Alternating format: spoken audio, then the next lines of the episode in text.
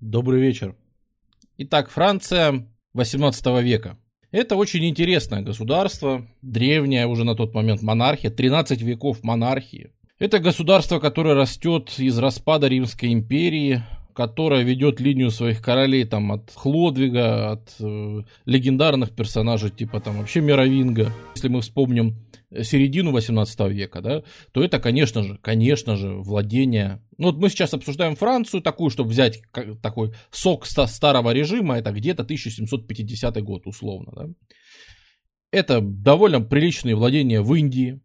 Это гигантские территории в Америке. От Нового Орлеана и по Миссисипи туда вверх, и вообще до Квебека там, и Канада, и, в общем, все на свете, пожалуйста. Это страна, которая, в общем-то, хорошо себя чувствует, то есть экономика бурно развивается, растет торговля вот с колониями, э, какие-нибудь там французская Гаити там 40% сахара в Европу поставляет.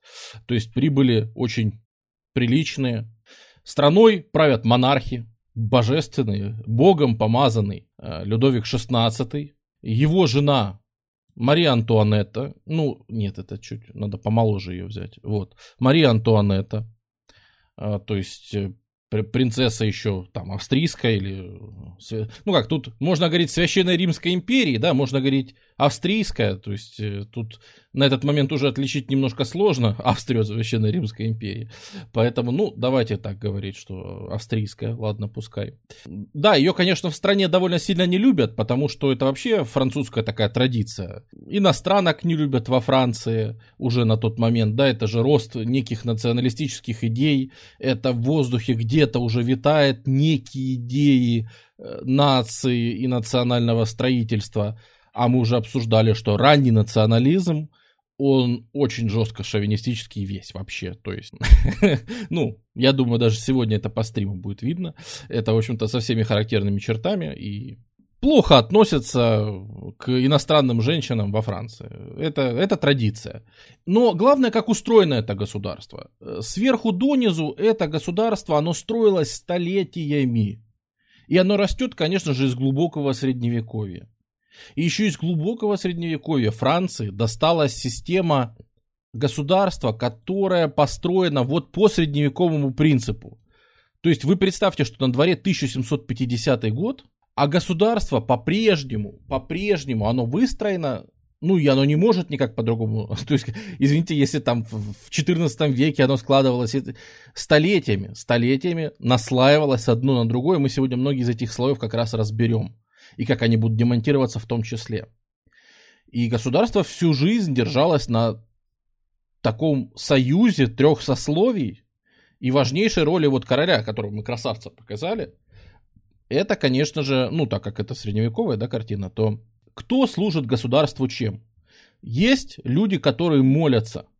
Для того, чтобы государство не умерло, оно должно быть верить в Бога, должно молиться, Люди должны быть крещенными и готовиться к великому суду. Э, то есть это должно быть христианнейшее великое государство, конечно же. Король правит, в принципе, от имени Бога, так сказать. Он Богом помазан. Поэтому, конечно же, они служат государству молитвами и духовно его поддерживают. Это государство должно себя защищать, поэтому есть и второе сословие, которое воюет и служит оружием рыцари, феодалы и все остальные. То есть, в общем, вся знать, которая есть, от мала до велика, разные виды знати, но в любом случае это люди, которые обязаны воевать за короля, и этим они выполняют свою роль в государстве. И есть все остальные. Конечно же, большинство населения. И вот тут мы уже впервые сталкиваемся с большой проблемой, что когда в средневековье это государство складывалось только, вот в этих всех остальных, по сути, входили только крестьяне. И мы могли сказать, что третье сословие, которое служит государству трудом. Эти молятся, эти воюют, эти вкалывают. Справедливо. И дело в том, что раньше все, в средневековье это все было просто с этим третьим сословием. Это были крестьяне, которые просто вкалывали. Ну, выращивали там свой хлеб, свою капустку, и все было понятно. И на этом веками держалось государство. И никого это вообще никак не касалось. Считалось, что вот, а король, он как бы над всеми, да, король это все благословляет, король это все скрепляет. Все они, в общем-то, служат стране и королю. И это было более-менее понятно. Но уже вот в 18 веке появляется большая проблема, потому что вот эта вот граница, она размывается. И, ну, потому что меняется структура экономики, меняется структура общества, меняется, ну, просто мир, в котором мы живем, он меняется. И поэтому за долгое время, что мы уже видели, все-таки многое изменилось. Вот с того идеальной, вот э, идеально, как это должно было работать в средневековой картинке, э, как эта система задумывалась, все-таки уже не работает. Ну, самые большие изменения все-таки касаются третьего сословия, конечно же. Потому что третье сословие третьему сословию рознь. Уже, извините, работать на короля трудом, это уже не только работать на огороде на своем и возделывать поля. Это рабочие мануфактур, это различные ремесленники, это же, ну, как, торгу, э, как сказать, торговый уже бум идет, поэтому это, конечно же, всякие торговцы, купцы, э, всяческие люди, которые поехали в колонии, там завели свои плантации, у них есть деньги, это просто миллиардеры там, и, ну, как бы мы сказали по нынешним временам, да, это, это часто сверхбогатые люди, э, гораздо богаче, чем первые два сословия, но они все еще относятся к третьему и считаются, что вот они служат э, своим трудом, как бы и на, на прав, права и привилегии первых двух сословий не имеют никакого отношения. Э, с другой стороны, первые два сословия которые являются привилегированными и всегда были привилегированными, они тоже в ходе вот борьбы, вот столетия шли их выяснение отношения с королем. И за эти столетия произошел, так, произошло такое смещение, что все больше вот эти вот обычные люди, они все меньше лезли в политику и все больше лезли в то, в закрепление своих привилегий. Это такой, как сказать, социальный контракт или негласная договоренность, или вполне гласная договоренность. Ну, наверное, вы слышали такое определение, как абсолютизм в Европе. Так вот, абсолютизм, то есть абсолютная власть монарха, она на этом и держалась уже к 18 веку, на том, что король под себя забрал всю как бы политику, весь смысл власти и все остальное. Это все, то есть государство это я, это все в себе воплощал король. Но для того, чтобы постоянно ему не приходилось, как в средних веках, ходить и подавлять мелких феодалов, для того, чтобы ему не приходилось там из замков выковыривать вечно каких-то своих вассалов, они над собой признают политическую власть короля, и они полностью лояльны государству. В обмен на то, что их привилегии на своей земле являются, ну, как бы неотъемлемыми, то есть что-то вроде прав, только прав вот этих вот двух сословий. И этих привилегий, их, конечно, было море. То есть это, конечно же, и десятина у церкви, возможность, сама возможность собирать эту десятину, она неотъемлемо даруется государством. Ты можешь со своих крестьян собирать налог какой хочешь. Ты хочешь, например, чтобы крестьяне мололи муку только у тебя э, на земле? Запрети им пересекать другую территорию. Идти и молоть где-то еще. Они только на твоей мельнице крестьяне могут молотить э, там свой хлеб. И за это они должны платить тебе налог.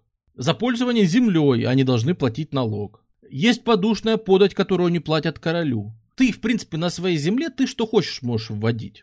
Но аналог таких привилегий есть и у третьего сословия. Там точно так же, то есть представлять себе, что эти такие сидят все из себя на привиле... привилегированные, а третье сословие нет, уже тоже неправ... неправильно, потому что вся страна за века просто бесконтрольного своего разрастания и становления, оно вот есть хор... избитая, страшно избитая метафора, но очень точная. Это лоскутное одеяло.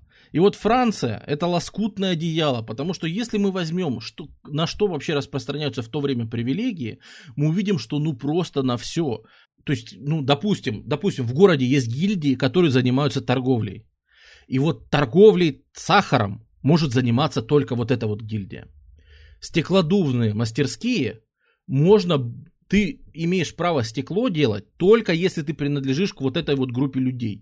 Если ты не принадлежишь к ним, а сам по себе начинаешь делать стекло, будут последствия.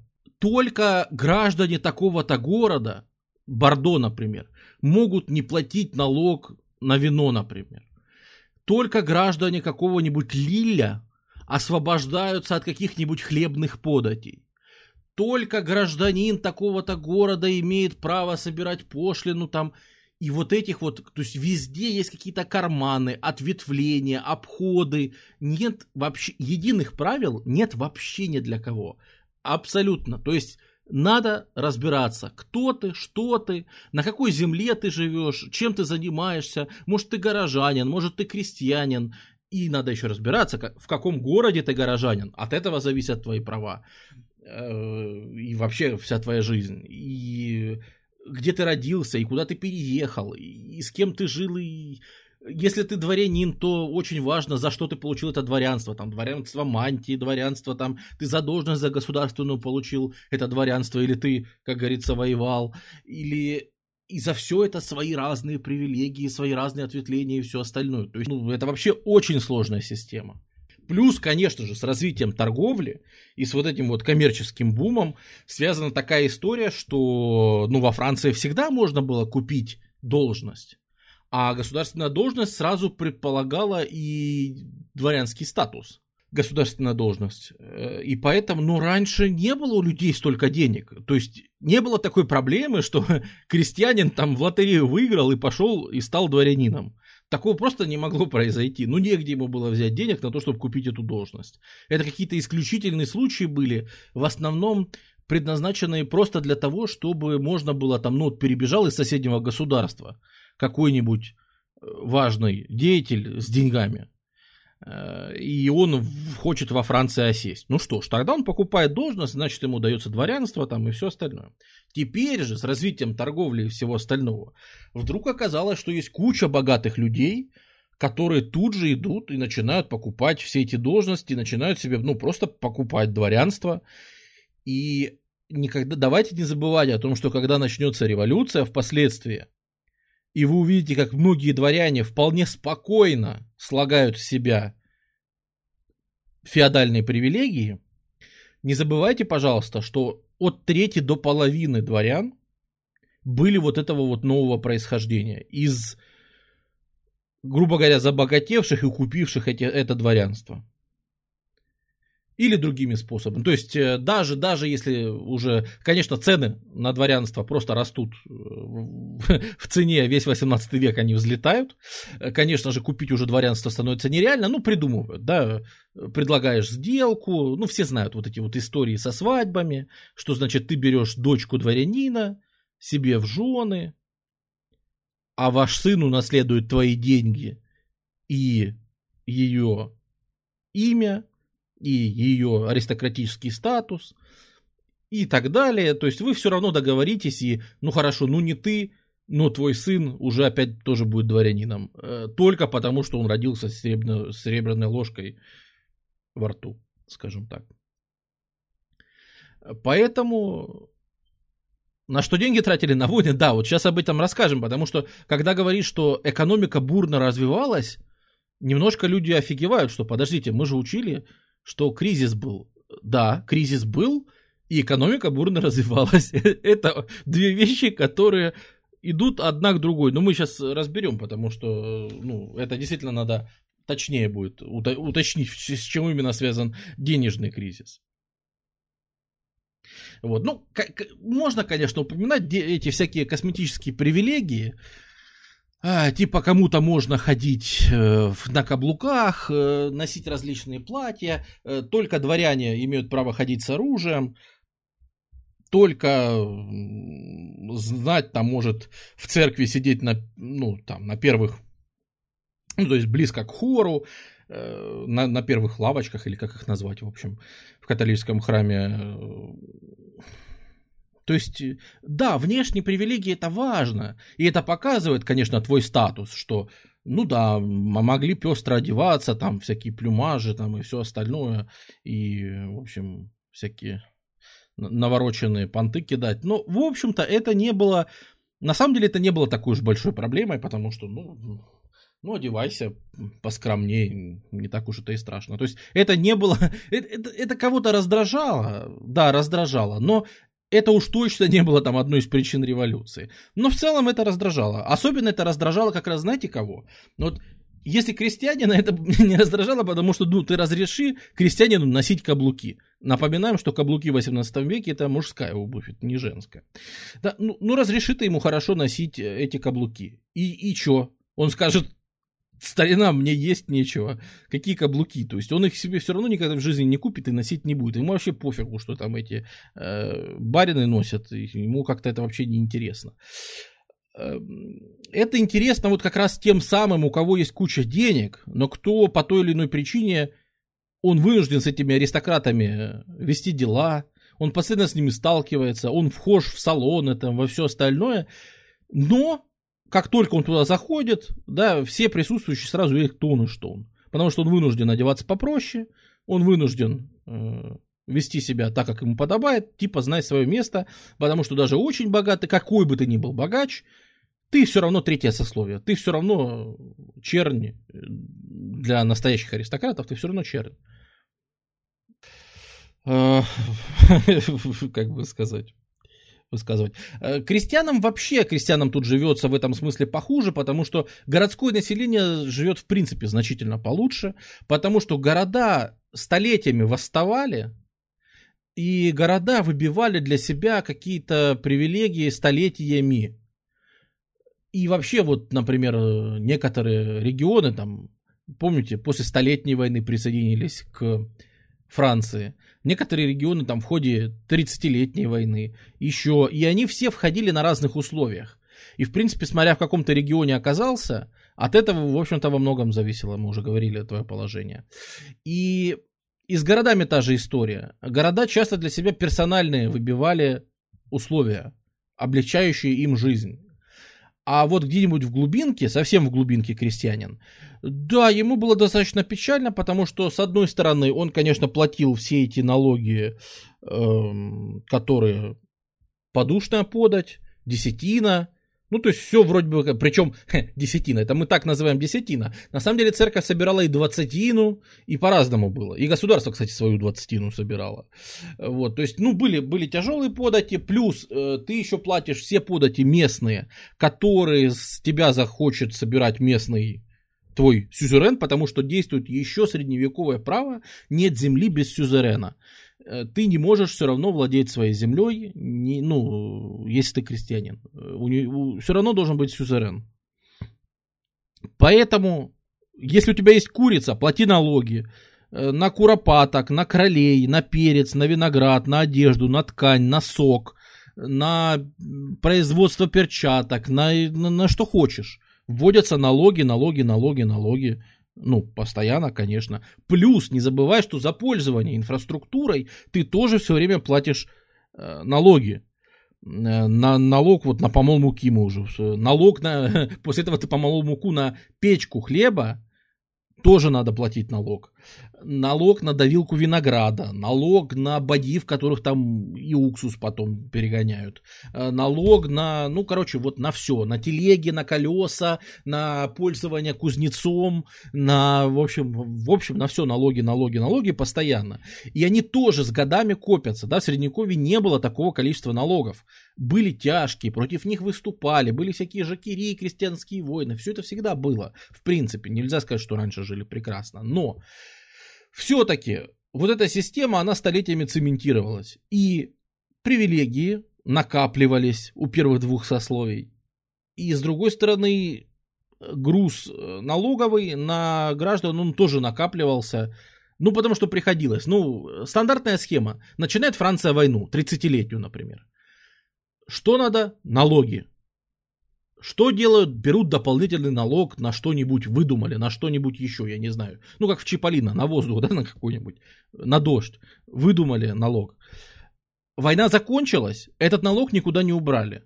Он просто остался навсегда теперь с нами. Теперь там следующий период. Э, мы там делаем, а это же постоянно, например, 18 особенно век, это постоянно противостояние с Англией.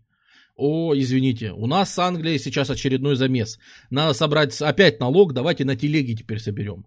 На пользование дорогами, э, давайте все дороги сделаем платными для крестьян, пускай э, возят, короче, свои телеги где-нибудь еще.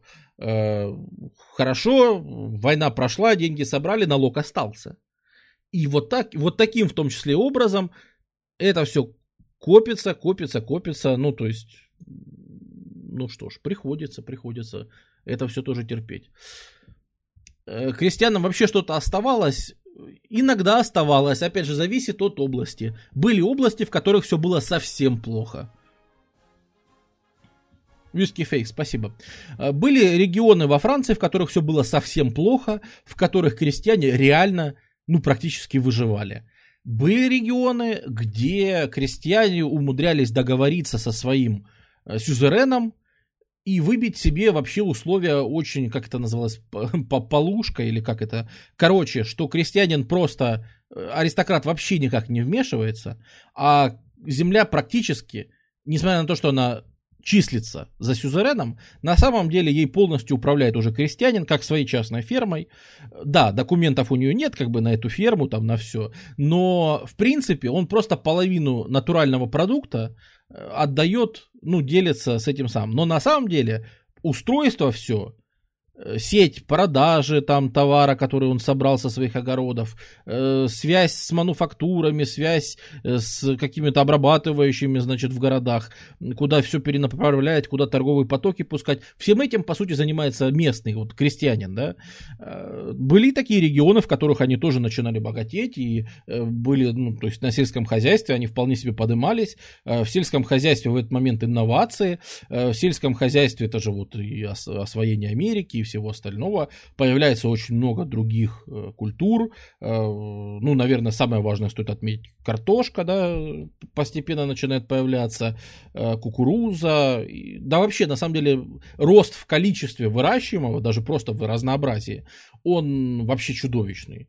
А это же провоцирует торговлю, да, в какой-нибудь шампане начали одно сеять, где-нибудь там в Гасконе другое, и вот вам и повод новую торговлю открыть раньше для которой вообще не было да, никаких предпосылок. Э, вот вы, пожалуйста, Э, теперь, теперь у вас есть торговля, теперь вы торгуете. Раньше здесь этого просто не росло, и обменивали, что там росла свекла, что там росла свекла, и, в общем-то, меняться вам не, нечем было. А здесь вся страна, вот она живет, она бурлит, везде есть этот обмен, везде есть какая-то выгода. Э, Франция 18 века это не, не совсем такое вот нечто закляклое, застывшее во времени. Франция очень бурно развивается, в конце концов, не забываем, что это родина просвещения, ну, не, нет, не, это не родина просвещения, это, как сказать, это дом просвещения в 18 веке. Э, очень многие туда немцы едут работать, э, голландцы. Ну и вообще Франция аккумулирует у себя э, очень многих видных деятелей той эпохи. Не забываем про Англию, конечно же, Англия, естественно. Но, честно говоря, во Франции-то про Англию не особо и знали. Мы этого еще коснемся. У Франции была как бы своя наука, торговля, экономика и все. У Англии была своя.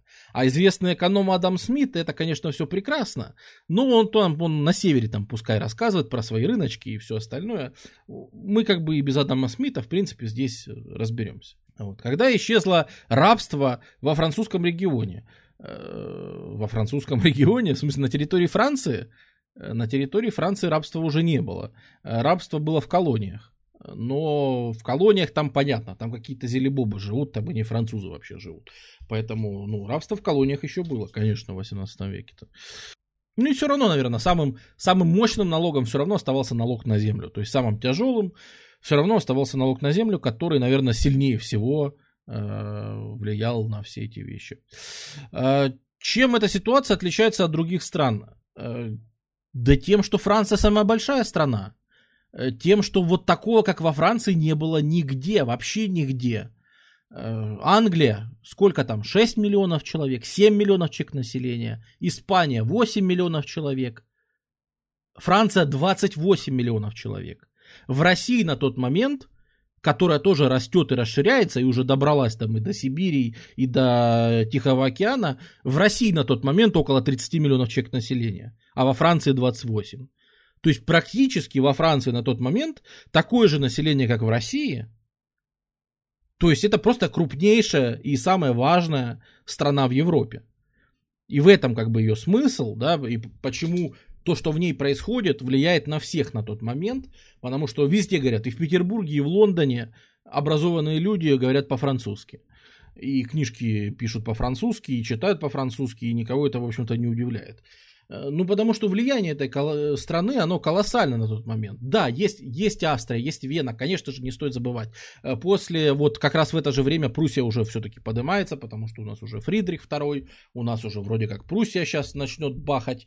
Э, но до этого немцы как раз воспринимали, что, ну, немцы это немножко, немцы крутые, но кто их будет воспринимать всерьез, если там миллион государств? То есть немцы это образованные, и ученые, и все, молодцы. К немцам огромное уважение. Самое главное, они воевать умеют. Э, на тот момент это, это еще одна черта многих немцев. Но как бы кто же их будет всерьез-то воспринимать, если у них там этих государств, как я не знаю чего. Просто княжество, княжество, княжество, княжество, княжество, княжество, княжество, княжество. Это же неинтересно. Гергар, спасибо тебе. Вот. А причины такого отрыва по населению, ну, я же говорю, это, это, во-первых, это большая страна. Это просто большая страна, про это не нужно забывать. Во-вторых, э, это плодородная земля. Да? Вот тебе и сочетание. Большая плодородная страна. Э, ну, то есть, в основном порты и города развиваются активно. Глубинка чуть похуже. Сельским хозяйством как повезет. Вот, ну, я же говорю, лоскутное, блин, одеяло, понимаете. Давайте не забывать о том, что во Франции еще нет вообще вон единого этого языка. То есть нельзя сказать, что прямо все говорят по-французски. Образованные это люди, может, и говорят. Но в действительности север и юг Франции это, ну, вы знаете, вот это вот разделение, языки ойль, э, языки ок, ну вот, южная провинция, которая называлась Лангедок. То есть ланги – язык, д – ок. То есть язык – ок. Ну, то, что мы называем окситанским там и, и прочее. То есть это, это по сути по, совсем по-другому вообще сложившиеся языковые нормы, которые, ну сейчас это все вымерло, конечно, потому что северный, ну скажем так, парижский вариант, он потом в итоге всех задавил, но в тот момент крестьяне из разных провинций там человек из Лиля э, говорит по-фламандски, и он вообще, он вообще не понимает, о чем ему втирают где-нибудь в Гасконе. Его это просто не интересует. Это, это тоже большая проблема. Не забываем, да, что еще, еще не прошел 19-20 века, и еще единая литературная, радио и теленорма не прилезала всех под один язык.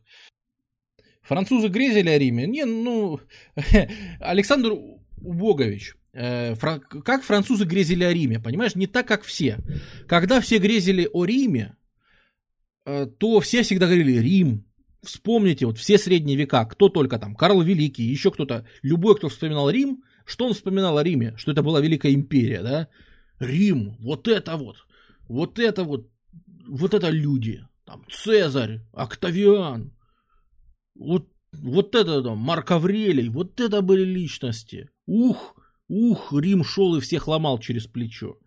А теперь просвещенные, да, это эпоха просвещения, теперь это просвещенные элиты, которые читают, и они начинают переосмысливать то, что они видят в Риме. И они, конечно, там на эмблеме Франции до сих пор там фасция есть, да, какая-нибудь римская. Переосмысляя как бы все эти смыслы, что вдруг выносит какой-нибудь Вольтер, который как раз занимался изучением Рима, он говорит, подожди, подожди, так а ведь величие Рима заложено было не в империи. Величие Рима было заложено в республике. Так подождите, подождите, а что вот гад Брут, который заколол Цезаря, это получается, что он не гад, а он был зол, что Цезарь республику убивал и вел ее к империи. То есть Брут – это человек, больной республиканскими идеалами, который не мог смириться с тем, что его любимую республику превращают в непонятную там диктатуру или что еще. То есть, понимаешь, вот эти обчитаются, в общем, своих просветителей, а потом начинают вот такие мысли в голову лезть. Что хорошего из этого может получиться? Вот, вот и смотри. Ну и да, это все-таки э, эпоха просвещения, конечно же, про которую все-таки не нужно забывать. Как дела с образованием? Прекрасно дела с образованием. Около трети, около двух третей мужчин умеют читать, и около трети женщин умеют читать. Пото, опять же, потому что времена изменились, потому что на дворе уже даже не 17 на дворе все-таки 18 век, а 18 век это все-таки эпоха просвещения. Без ее понимания революцию все-таки не понять. Тогда новым и модным и необычным, чем все увлекались, было как раз то, что убеждение в том, что мир рационален. Люди стали открывать вдруг там какой-нибудь Ньютон пришел и сказал, ребята, а вы представляете, что вот механистическое взаимодействие в мире, ты его толкаешь, стакан, а стакан с такой же силой толкает тебя. Как бы вообще намотай мозги на перо и просто представь себе, что, что это вообще, как это, что это значит.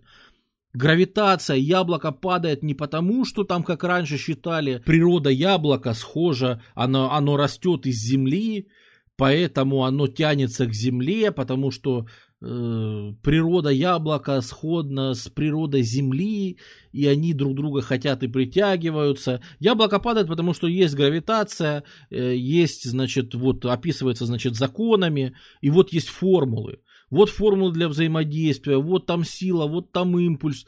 И у людей глаза на лоб полезли. Оказывается, все, что мы видели вокруг себя, Э, оказывается, все, что мы знаем, и это все, оказывается, подчиняется неким универсальным законам. То есть даже то, что мы видели как разные вещи, э, они могут быть проявлениями одного и того же закона, просто по-разному, например, в воде и на, на воздухе, там, и еще где-то. Это на самом деле все одно и то же. Так мы можем изучить эти законы и с помощью них ну, мы же приручаем там течение, еще там, ну, изучая, как это все работает, да, э, там э, эксперименты с электричеством уже идут, всякие банки эти лейден, лейденские и все остальное. Так, подождите, значит, может быть, если мы изучим мир, так мы с его помощью сможем перестраивать и то, что вокруг нас, может быть, можно изучить законы, по которым люди взаимодействуют. Может, можно изучить законы, вы понимаете, да, куда идет мысль. Если мы все это выучим и узнаем все эти законы, по которым устроен мир, может быть, мы сможем построить идеальное общество, просто лишенное...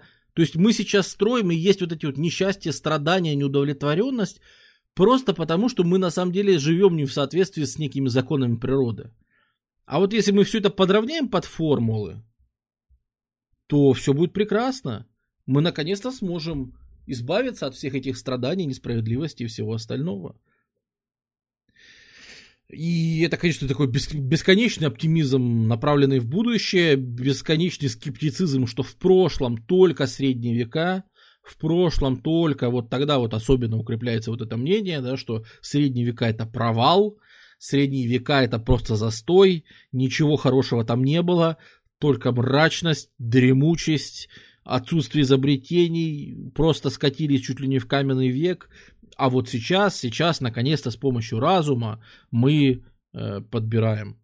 Какая тогда была медицина? Ну, медицина тоже развивается. Опять же, активно режут трупы, э, поэтому развивается очень сильно хирургия, развивается вообще представление о человеческом теле. Оно точно так же вот изучается и становится много о людях понятно, да, что там как, как устроено, что такое давление, что такое, ну, в конце концов, как-то же в эту, в, это, в эту эпоху каким-то образом догадаются лечить то, что никогда в жизни не лечили, да, оспу.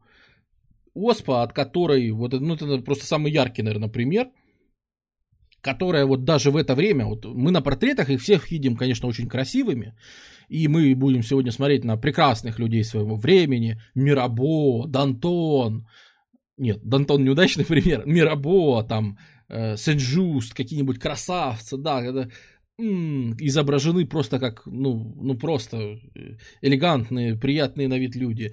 Э, вообще-то, вообще-то у них почти у всех были покошены лица, э, ну, как это, рябы были, да, то есть они э, в оспинах все были, потому что, ну, оспой, оспа проходилась так, что мама не горюй, ну тот же Робеспьер был из, изъеден оспами на самом деле очень прилично, чего на портретах мы как-то не наблюдаем, да. И, ну, Марат, это вообще, ну, у Марата все-таки было нечто серьезное. Марат лечил этих э, лондонских бомжей 18 века, он в Англии их лечил. И от них заразился какой-то, какой-то такой жестью, что ему только вот в ванной было лежать, отмокать, газеты писать. Э, вот. Э, то есть э, Марат, он даже не оспой это заразился, он там что-то подхватил, страшно себе представить, что. Очень правильно спросили про образование. Понимаешь, ладно, что есть великие ученые, ладно, что это время вот таких умов и ученых, которые что-то соображают и которые вот проводят эксперименты всякие, ставят и... Да, конечно, но это бы не оказывало такого сильного влияния, как то, что простые люди увлекаются тем же самым. Как мы уже сказали, э, две трети мужчин умеют читать, ну, писать чуть там похуже ситуация, но читать умеют. Э, даже если они читают плохо, по слогам, но читать умеют. То, конечно же, если мы берем крупные города, Марсель, Бордо, Леон, Париж, то там, конечно же, письменность, ну, не стопроцентная, конечно, но понятно, да, что все, кто имеют более, ну, то есть любой горожанин, который более-менее адекватен, он, конечно, умеет, ну, по крайней мере, читать.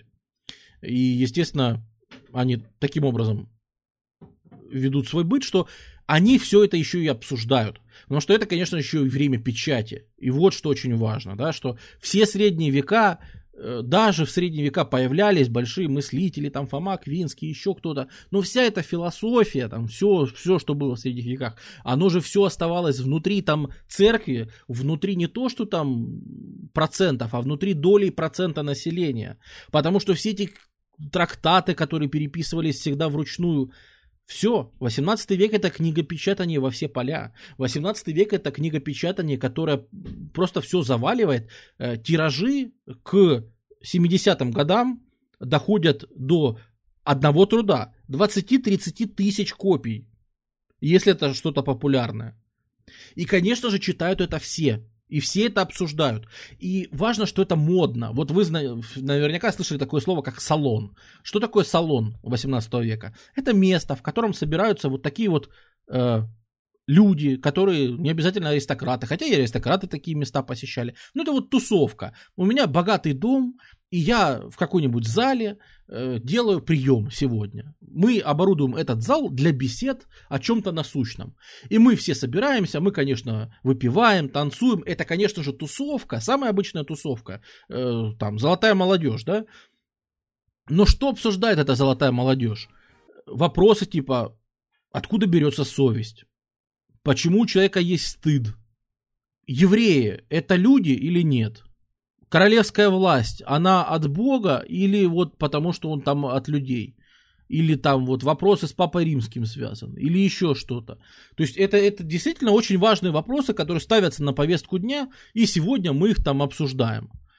И, конечно же, это печать везде. Это печать, печать, и журналы, которые образовательные, и журналы, конечно же, которые абсолютно порнографические. То есть, э, почему еще Мария Антуанетта пострадала, может быть, больше других? Э, потому что, конечно, про нее выпускали кучу порнографии. Э, Причем такое, что, ну, я, я не стыдно такие вещи выводить на стрим, показывать, потому что, ну, это же просто ни в какие ворота. И да, во Франции печать, конечно, была подцензурна, потому что, ну, всякое было, потому что приехал какой-нибудь Вольтер и, начинал строчить свои философические письма, говорит, ребята, философия Джона Лока, она, смотрите, какая классная. Правительство ему говорит, ты что, обалдел? Ты что, англичан тут пиаришь? Мы с ними воюем? А ты про англичан пишешь. Посадили его в Бастилию. Ну, он там поговорил, договорился, его выпустили. Поехал опять в Англию, приехал опять во Францию, говорит, ребята, механика Ньютона, вот эта тема, смотрите, она объясняет тут все и вот это и все. Говорят, а ты запарился своими Ньютонами, ты можешь что-то? Уехал, опять приехал, говорит, ребята, Шекспир это просто гений, Шекспир, посмотрите, что он пишет, можно и вот так поставить, и вот это сделать. Два или три раза попадал, по-моему, в Бастилию, вот, за свои эти самые выкидоны. И да, конечно, подцензурно это все было, и была, то есть, в той же Бастилии, по-моему, большинство заключенных Э, хотя их там было, скот наплакал, но большинство их там сидело за, вообще в 18 веке, если взять всех, кто там был, за книгопечатание, или там, то есть это либо курьеры, либо сами печатники, либо те, кто распространяли там, либо те, кто копировали, то есть что-нибудь в этом духе. Подцензурное, но можно было где-нибудь в Нидерландах отпечатать, что хочешь. Да, и за это тоже сидели. То есть это тоже наказывалось. Да, так делали, типа отпечатать в Нидерландах. В Нидерландах республика, и поэтому можно было оттуда привезти. Но тоже за, так как у тебя завоз так, таких материалов тоже можно было довольно сильно огрести. Это тоже наказывалось. Это время, когда появляются кафе. Вот это вот кофе и сахар, которые завозятся из колоний, а я напоминаю, что французская Гаити 40% вообще всего европейского сахара завозила. Это новый вид. То есть сейчас-то люди любители ходить в кафе и сидеть там тусить. А вы представьте, что эти кафе буквально первые открываются в то время. Вот буквально первые. И появляется вот этот досуг. С утреца все идут на чашечку кофе. Собираются на чашечку кофе, и кто-то приносит утреннюю газету а кто-то приносит утренний журнал, э, выпуск там, новинки, значит, этого выпускали. Ну, что-то вроде науки и техники. Типа, что там нового ученые выпустили. Кто-то выпускал печать про там события и как, как живут, значит, в Америке. А в Америке тоже, да, не забываем, скоро революция начнется против Англии. И со всякими тоже идеями о том, что монарх не нужен и все остальное. И вот с утреца все сидят, выпивают кофеечку и под кофеек обсуждают, что в мире есть нового. Обсуждают, в общем, всякие крамольные идеи, по сути. Э, но этот досуг, почему он важен? Потому что весь он, по сути, так или иначе, он окрашен в какой-то политический подтекст. Это не некое пассивное закляклое общество, а наоборот, оно очень активное, очень бурлящее.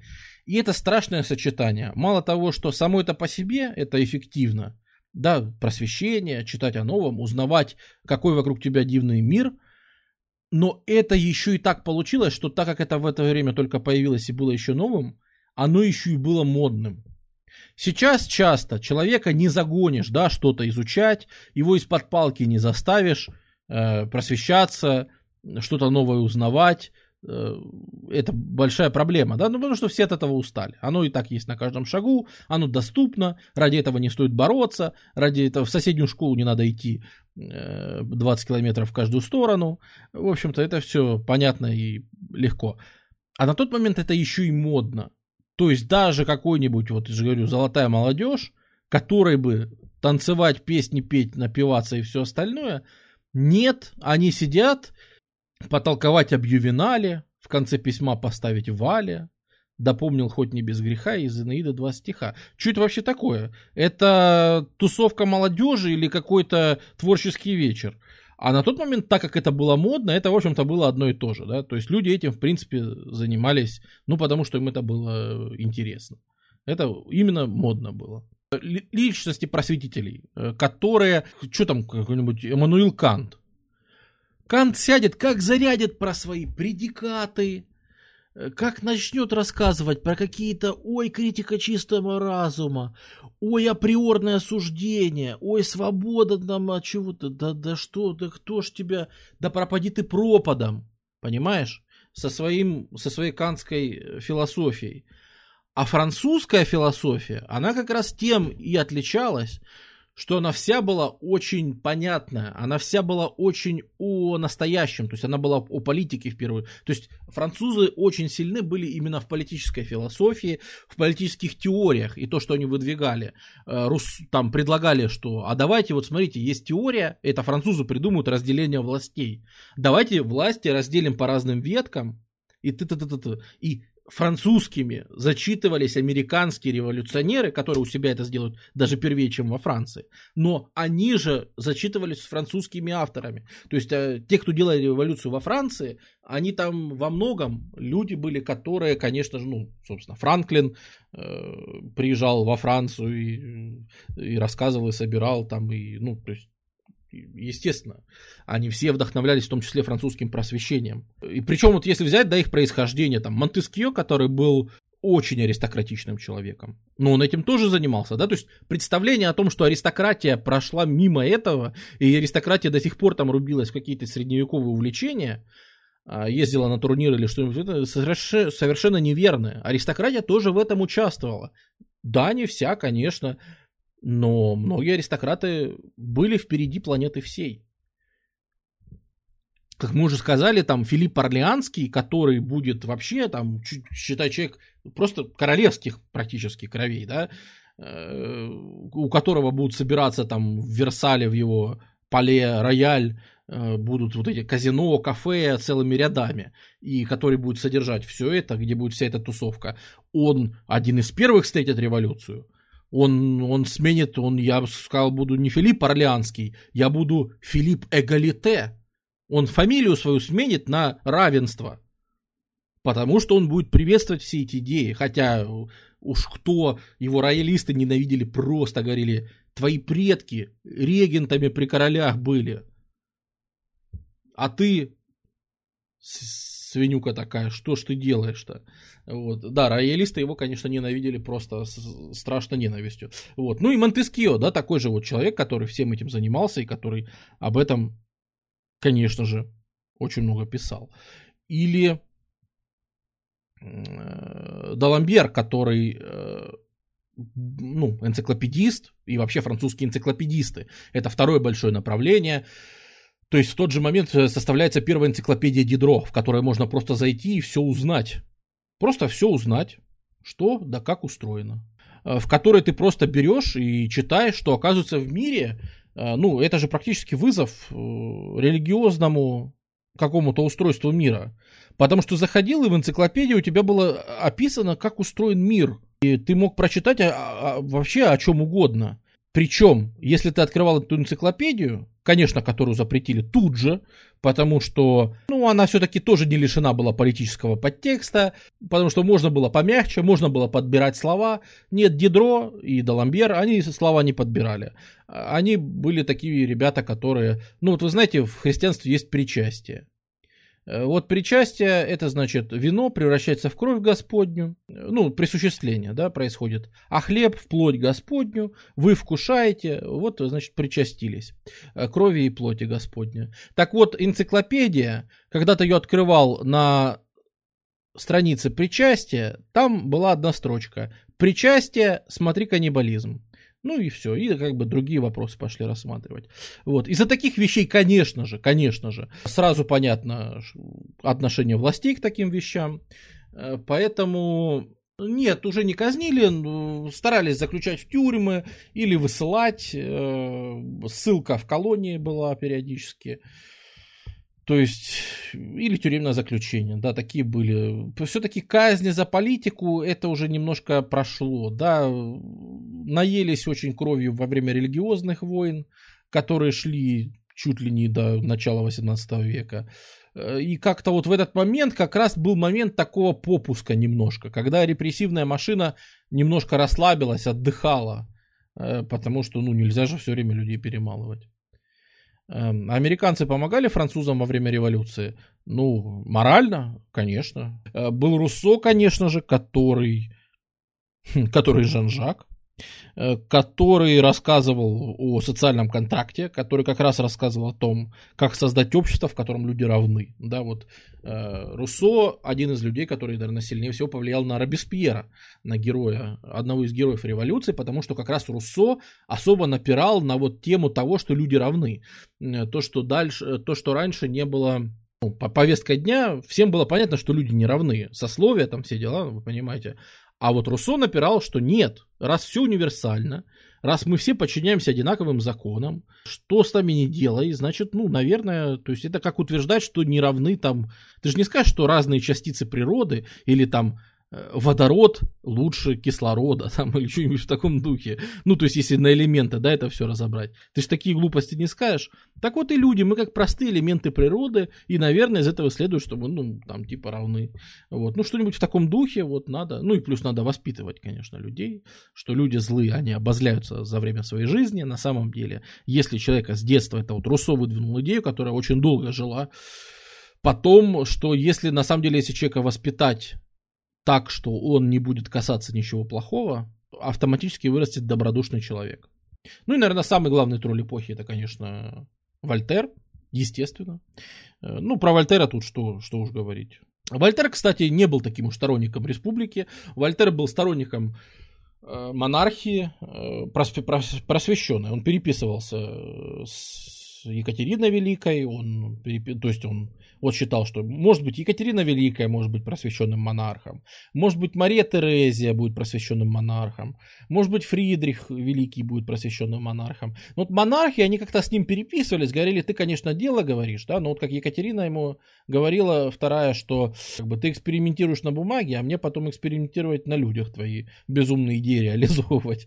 Вот, поэтому как бы ты, конечно, пиши, ты человек умный, но все-таки, все-таки и, например, например, Вольтер запомнился тем, что он как раз критиковал очень жестко церковь, э, государство. Вот Вольтер, наверное, самый агрессивный из этих был. Вольтер был точно самый агрессивный, потому что Вольтер написал такое произведение, очень известное, как «Фанатизм» или «Пророк Магомед», в котором рассказывал о глупостях э, ислама, какая-то смешная и нелепая религия, но он так писал только, то есть, что всем было, конечно же, понятно, что на самом деле он говорит о христианстве. То есть на тот момент над исламом как бы смеяться, ну, что, тебе будет, над исламом все могли смеяться, а вот над христианством как бы не забалуешь. Попробовал бы сказать он это как бы в соборе. А, тут же, вот тут, тут бы уже Вольтера ниоткуда бы не, не выпускали. Вот тут бы Вольтер уехал бы всерьез и надолго, если бы это он действительно говорил о э, христианстве. А так как он вроде бы как говорил об исламе, то, ну, понятно, что кто, кто будет защищать мусульманство, в общем-то, никто особо защищать и не будет. Вот, поэтому обошел вроде как. Причем он дошел в своем этом накале до того, что он даже по Перимскому послал сообщение, что он, он послал копию своей книжки и посвятил свою книжку, посвящается понтифику, великому понтифику, то есть папе римскому, да, главе единственной верной религии. Вот. И даже ему отправил эту книжку почитать. Вот. Ну, то есть, э, он напрашивался, он, конечно, нарывался, очень дерзкий парень был, да. Какая была средняя продолжительность рабочего дня во Франции в то время у рабочих? Ну, нужно понимать, что ничего нормированного не было. И э, когда говорят о рабочих, и особенно о том, как они там устают и все остальное, обычно ведь все-таки речь идет о мартеновских печах, о сталилитеке, о чем-нибудь таком. Ну, а это все-таки больше тема 19 века. Хотя, хотя Франция все-таки вопрос справедливый, потому что Франция чуть-чуть пропустила этот момент. Ну, что значит пропустила? То есть, э, просто промышленный переворот изобрели в Англии, да, а не во Франции. Вот и вся разница. И в какой-то момент э, действительно Англия успела произвести промышленный переворот и просто затопила французские рынки тканями и всем остальным. Ну, то есть там же мы говорили, что промышленный переворот, он начинался с текстиля в первую очередь, с легкой промышленности. А это вот всякие эти спиннинг-дженни, э, то есть вот эти вот, э, в общем, пряльные ткацкие такие станки, которые позволяли автоматически делать ткани, ситец всякие, а не а не руками. Вот. И поэтому дешевейший, то есть, ну, а это удешевило там просто в какое-то чудовищное количество раз э, вообще весь процесс. И еще вчера ткани свои французские, значит, производители продавали за нормальную цену, а уже сегодня у вас просто на рынке просто за какие-то копейки, то есть ты в себе в страшный убыток. И, конечно, по всей Франции ну просто банкротство происходит, потому что рынок наводнен э, английскими товарами. и с этим ничего не поделать. И это, это, это тоже кризис очень большой. Это добавит в копилку, потому что кризис, он складывался из очень-очень многих кирпичей. Кто знает, если бы все эти разные маленькие кризисы не сложились в один большой, кто знает вообще, как бы было. Потому что, ну вот, да, есть такая проблема, что вот был вот этот экономический кризис, связанный с заполнившими товарами. Был кризис, связанный с неудачными войнами, потому что при очень развитой экономике во Франции было очень бедное государство, потому что государство тратило какие-то ненормальные деньги на войну. Франция ввязывалась в войны легко и быстро, э, если их проигрывала, никаких реформ, ничего за этим не следовало, ничего, еще денег вымем, еще достанем. И, в общем-то, так бы и было бы дальше, да, если бы не началась Семилетняя война, которую некоторые называют Первой мировой. И когда в Европе происходило вот это вот, во время Семилетней войны.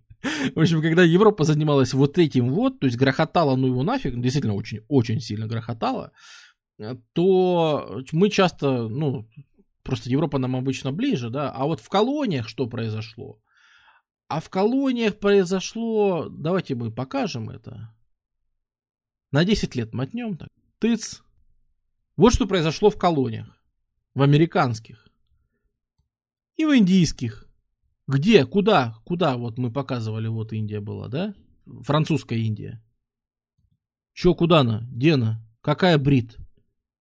Какая брит? Что, что происходит-то?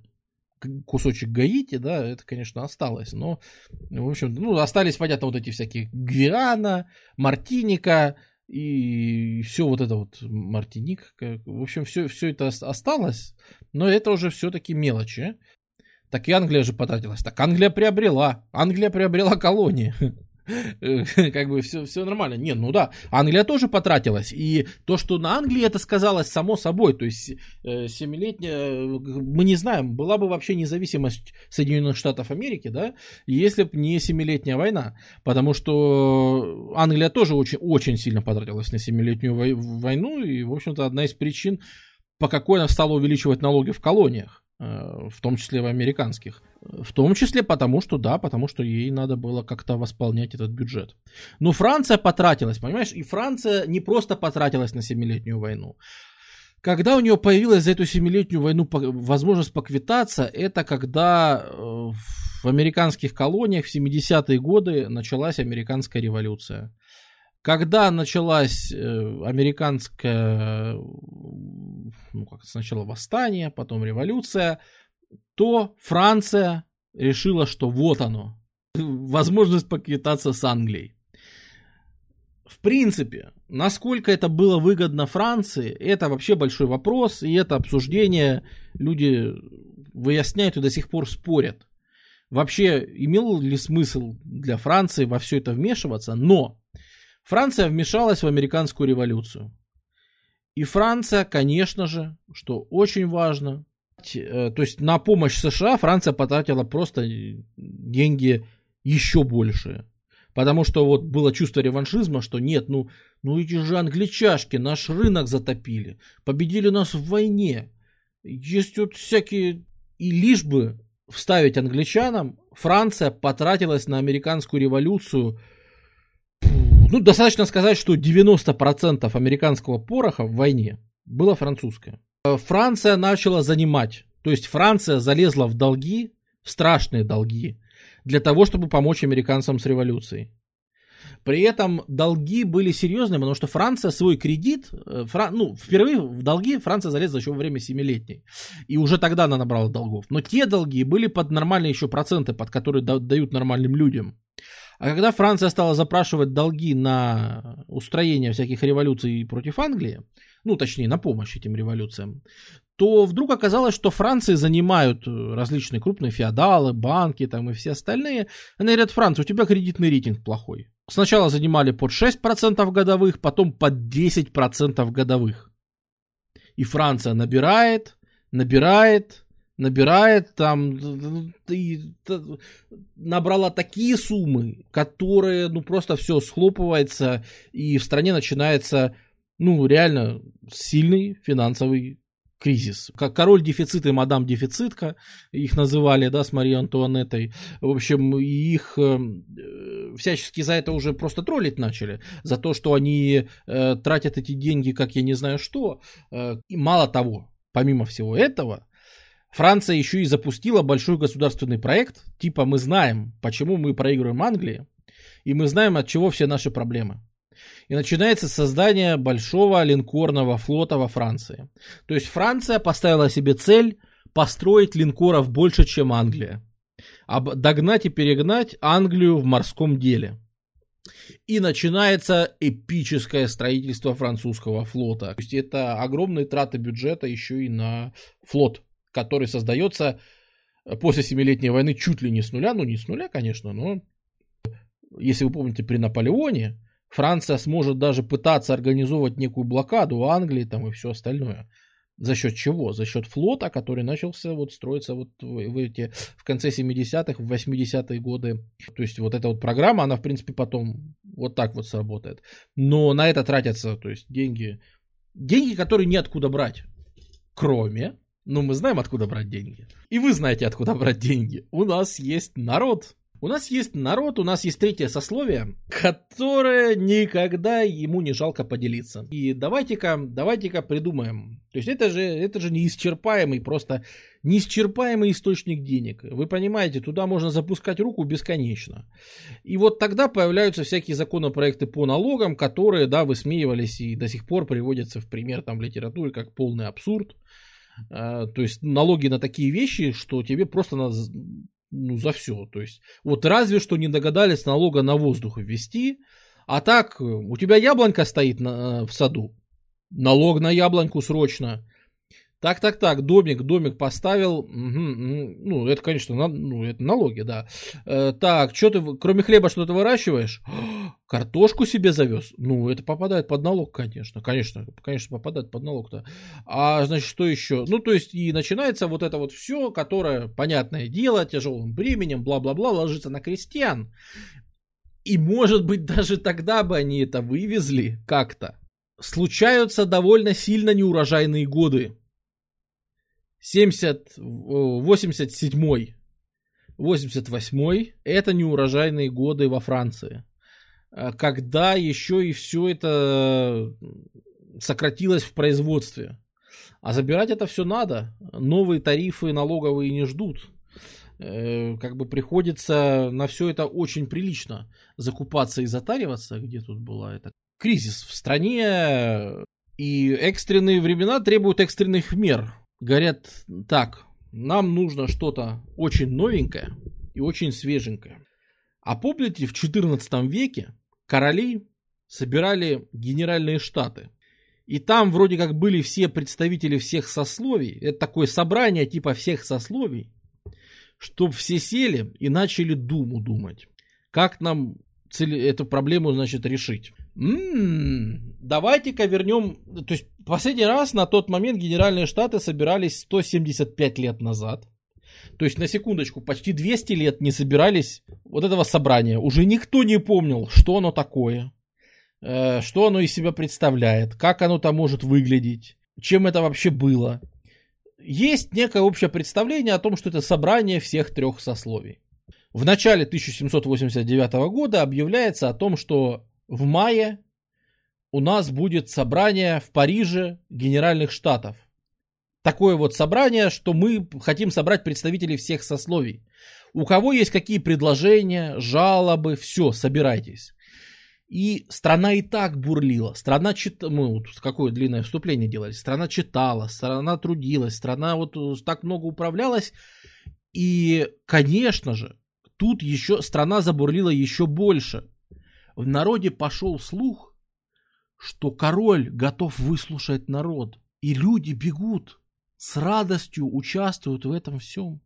Мы, конечно, представляешь, мы сидим в своей деревне, леонижние стыды какие-то, и из них можно отправить в Париж своего посла на большое собрание, который вообще с видными людьми встретится, и им-то король-то не знает, как люди страдают. Это, кстати, это, кстати, лейтмотив, ну, наверное, первых двух лет там революции будет, что на самом деле король не знает, как вообще в глубинке что происходит, а, потому что тут нас просто живьем заедают э, с этими налогами, да, а мы наконец-то сможем донести до короля, что здесь, в обход всех этих сеньоров, в обход всех этих жуков, мы наконец-то донесем, что тут вообще происходит. И, конечно, пишут о том, что надо отменять налоги, о том, что, конечно же, там надо, что, пожалуйста, ну, вот главное пробиться к королю, наконец-то мы туда, э, значит, э, пробьемся. И еще такое вот даже появляется отношение, что все, все эти годы мы нуждались в нашем короле. А сейчас такое время, когда король нуждается в нашей помощи. И это было патриотическое чувство. И люди искренне, что король нуждается, да, в тяжелое время для страны, но мы можем встать и поддержать.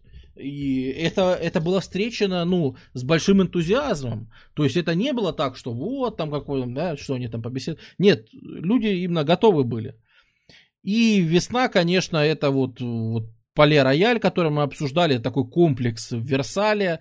Э, там все бурлит, люди обсуждают, что же оно будет, как же там оно будет. Э, естественно, кого выбирают вот, третье сословие, которое туда готовится, ехать это уже приезжают не крестьяне, да, которых, может быть, ожидали или кто. Но представители это выбирают, кто умеет получше читать, писать, кто образованный, ну, кто может представить как-то местное комьюнити, да. То есть даже монастырям, монастыри могут от себя выбрать представителя, который приедет и будет от первого сословия там говорить. Э, какие-нибудь монашки выбирают там тоже какого-нибудь настоятеля, чтобы он поехал там рассказал. То есть от со всей, со всей Франции вся она активизируется. И начинает просто эта движуха просто невиданное поднимается. Э, ну, то есть, конечно же, печать, памфлеты, то есть, э, печать, обсуждения. Люди живут политикой каждый день. Насущные проблемы как будто бы вообще ушли в, сто, в сторону. Есть только политика, все разговоры только о политике, все общество очень политизировано. И от третьего сословия приезжают там судьи, адвокаты, бизнесмены, ученые, учителя, врачи. Э, то есть, в общем-то, все, наверное, кроме актеров. Актеры все еще презираемая, очень презираемая должность, хотя многие уже видные люди. То есть, это вот переломный примерно момент, потому что, ну, все средние века и по старой традиции актер это что-то уровня проститутки. Э, вот, то есть, это одни из самых, то есть, палачи, проститутки, воры, наемные убийцы и актеры. Вот это, вот это примерно, короче, одного пошива э, слои населения. То есть со, самые нижайшие, самые, конечно. Это почему еще такое отношение было, что актер он использует, ну, он, он косит под кого-то другого, ну, а это считалось очень аморально. Ну, ну это, это как-то противоестественно. Он изображает других, вживается в роль и все остальное. Вот. С другой стороны, в этот момент уже все-таки появляется их влияние, этих, этих актеров. То есть интересно, да, что э, даже самый, то есть человек, который вообще не образован, он книжку-то читать не будет, он журнал читать не будет, какие-то хитрые издания. А вот театральную постановку Народного театра выйти на площади посмотреть, в которой прыгает женщина и показывает полураздетую Марию Антуанетту, и что она там вытворяет со своими министрами, и что вообще Генеральные Штаты э, решила созвать Марию Антуанетта, потому что у нее любовники закончились. И вот она теперь со всей Франции хочет со- собрать всех мужиков со всей Франции, чтобы они там ей всеми Генеральными Штатами устроили мегаоргию. Вот. И, значит, вот такие вот номера показывают э, на всяких площадях. И, ну, площадное искусство, что, э, что уж тут э, рассказывать. Вот. Ну, в любом случае, да, это все политизировано. Ну, я же говорю, Мария Антонетта огребала от прессы и от всех, наверное, сильнее всего, в общем, всю эту историю. Ну, что, такая у нее судьба непростая. Ну, причем, конечно, ну, то есть, судя по всему, это все была полнейшая ерунда. И из всего того, того, что ей потом будут вменять, наверное, реальность, то есть она политикой занималась, а не вот этим вот. То есть политические претензии к ней, наверное, справедливы. Э, ну, там переписка с австрийским двором, там, ну и всякие нехорошие вещи э, по армии, там, по всему. А вот, вот эти вот, ну, это похоже, что глупости совершеннейшие. Ну, в общем-то, не, не привыкать, не привыкать.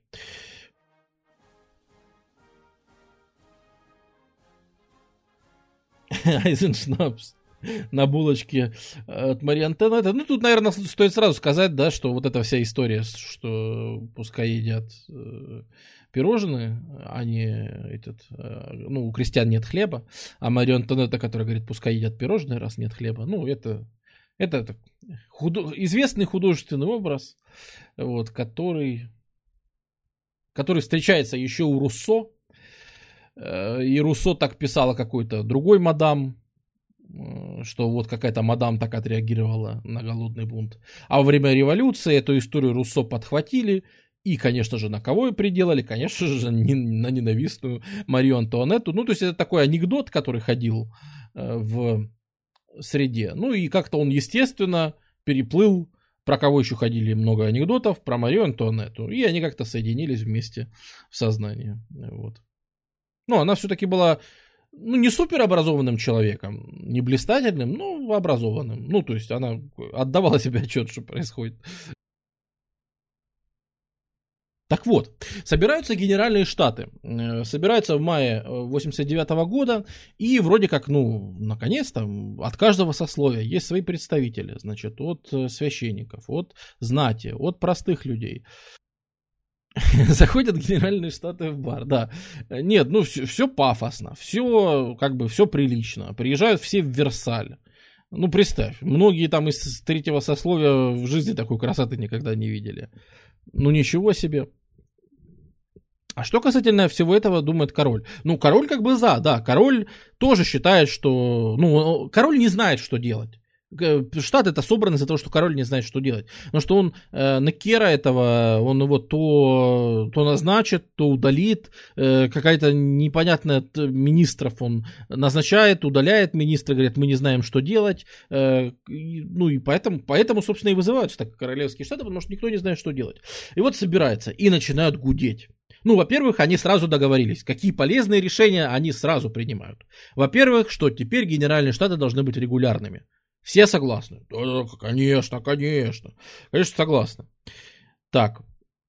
Э, многие считают, что абсолютистская монархия э, не справляется с, со своими ну, обязанностями. Может быть, может быть, королю необходимо часть полномочий передать нам, это сидят, решают сами сословия. Король в этом не участвует. Может быть, король часть полномочий должен передать нам. Ну, типа будет как бы конституционная монархия. Что-то вроде того, что в Британии... Ну, этого никто не говорит. Этого, конечно, никто не говорит, но типа как в Британии немножко. То есть ограничить власть монарха, да, а чтобы все-таки парламент больше решал, чтобы могли как-то влиять. Может быть, вот, вот это вот абсолютизм, ну его нафиг. А, да, конечно, все согласны. Все отлично, все, все как бы согласны. Так, а вот все остальное, что пытаются решить, все как-то блокируется, потому что по всем остальным вот это два вопроса с тем, что генеральные штаты должны быть регулярными и что королю надо поделиться властью. С этим, короче, согласны. Со всем остальным ничего решить не могут. И начинается, начинаются бесконечные разговоры. Они собираются каждый день и трещат. И они трещат весь май, они трещат весь июнь они постоянно чего-то между собой выясняют. И не могут ничего решить. Ну, во-первых, начнем с того, что свободная торговля нам нужна или протекционизм. Непонятно. Приходят, значит, одни, ну, тех, кого мы буржуа можем назвать, да, говорят, ребята, свободная торговля во все поля, смотрите, как Англия, всем ее навязывает, и вот как живет. Нам надо, значит, тоже свободную торговлю, все будет, значит, хватит нас ограничивать. Т -т -т. Хорошо, выслушали, вроде дело говорит. Выходят дальше представители гильдий с не меньшим авторитетом, говорят, нет, вы что, обалдели? Гильдии, протекционизм, только лучшее, значит, наше э, какое-нибудь там вино, только лучшее наше стекло, вот только это гильдии могут обеспечить, значит, качество, Значит, все будем давить качеством, а не количеством там или чем-нибудь еще. Непонятно, что делать. Эм... Надо отказываться от... Э, ну, то есть, самое логичное предложение, да, ребята, может быть, начать как-то хоть чуть-чуть, вообще я напом... ну, не напоминаю, мы сегодня, кажется, не напоминали, да, что первое сословие и второе сословие целиком и полностью избавлены от налогов. То есть все налоговое бремя, которое мы обсуждали, из него ни копейки не платят церковники и ни копейки не платит знать. Ни одного су, так сказать, они не платят. Под налоги попадает только третье сословие. Оно платит все налоги в стране. И как бы логичное предложение, что, ребята, может быть мы перераспределим налоги, у нас денег не хватает. Вы с третьего сословия уже некуда, вы уже по дну царапаете, вы уже по сусекам скребете, там уже денег нет. Там брать нечего. Может, вы немножко у церкви попробуете брать. Или у знати немножко брать. Ну, как-то... Ну, может быть, ребята. Хорошо, выносим на голосование. А голосуют как? Не сколько человек и каждый человек один голос. Нет, одно сословие, один голос. Так в средние века было. Мы же говорили, эта система, божественное право монарха, у него три столпа, да, три сословия. Поэтому логично, что у трех сословий, у каждого из них по одному голосу. Итак, слушаем. Третье сословие. Вы за налоги для всех? Да. Второе сословие. Против. Первое сословие. Против. Позиция отклонена. Следующее. Э, говорят, ну вот смотрите, у нас не хватает системы образования, может быть, стоит как-то попытаться открывать вот э, образование, которое не связано с церквями, э, потому что нам нужно много специалистов выпускать. А текущий как бы там университет, вот церковная вся эта система, она уже не справляется с тем количеством специалистов, которые нужно выпускать для поддержания вот современной, особенно высокотехнологичной всякой производства экономики и все. Голосуем. Э, третье сословие за, второе сословие против, первое сословие против. Отклонено. Так, что у нас следующее? Ну, короче, в общем, я надеюсь, вы логику поняли, да? То есть, э, два против одного, все, в общем-то, дельное, все, что хоть как-то могло реально менять э, ситуацию в стране, вот какие-то конкретные шаги без таких декларативных вещей, типа собираемся регулярно и власть надо перераспределять, да, конкретные все шаги, они все блокируются. И, в общем-то, так проходит весь май, так проходит весь июнь э, 1789 года. Ну, это достаточно печально. Потому что в какой-то момент это все начинает доставать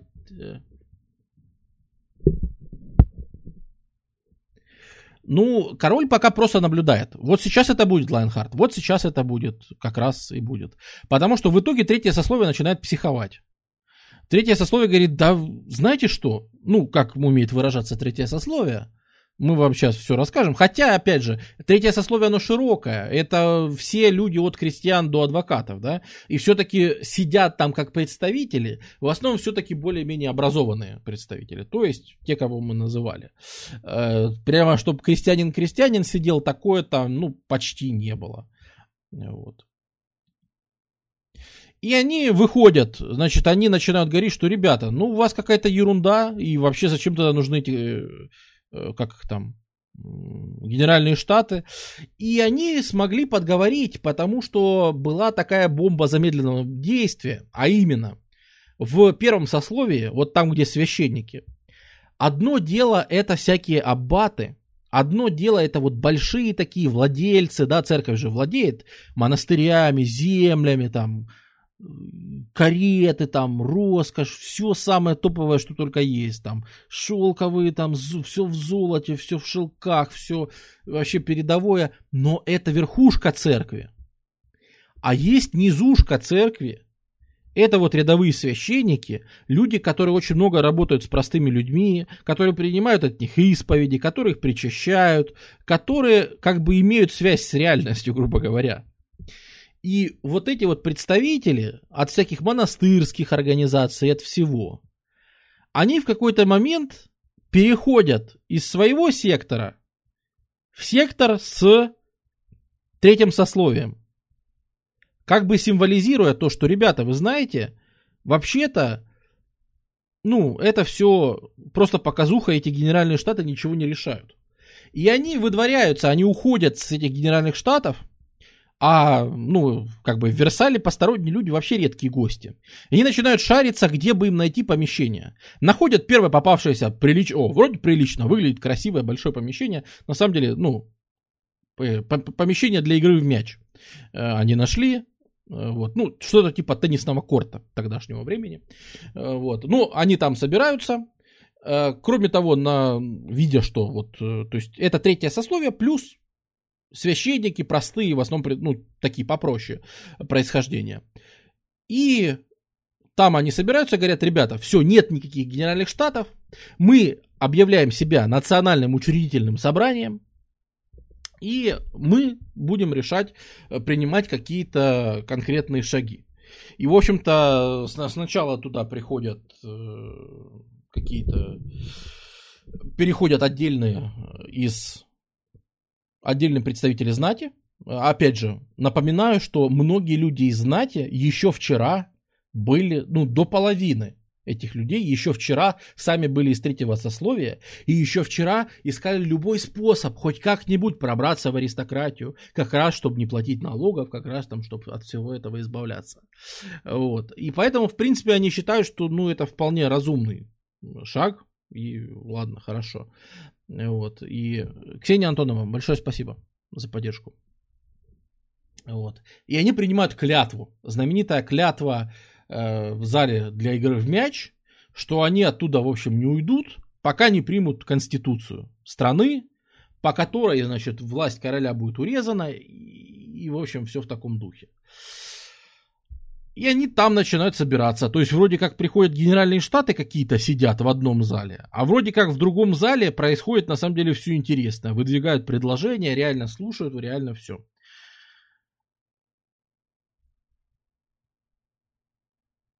в середине июля, ближе к середине июля, происходит такая нехорошая вещь. Когда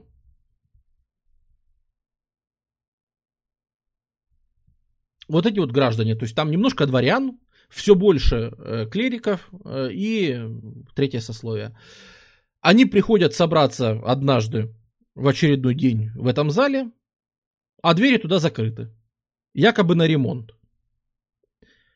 Ну вот что-то вот как раз, ну так, так, так случилось, что в Версале э, начались ремонтные работы э, в этот день и, э, ну, закрыли, в общем, этот зал. Граждане, разворачивайтесь и уходите.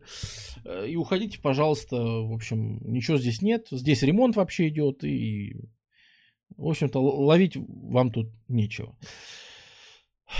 Ну, как бы, ладно, хорошо. И, в общем-то, эти люди... Непонятно бы, чем закончились их посиделки. Непонятно бы вообще, что из этого выросло. Если бы в этот момент не произошло 14 июля. Потому что пока на улице паровозишь, спасибо. Потому что пока все эти граждане заседали, пока они там чего-то между собой решали. Уже, извините, с 5 мая прошло два с половиной месяца. Ну сколько можно? Ну сколько можно? Причем, понимаете, еще ж такое дело, что э,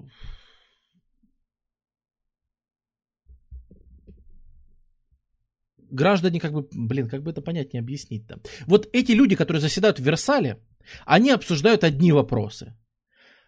А на улице, если взять, то крестьян волнует проблема такая.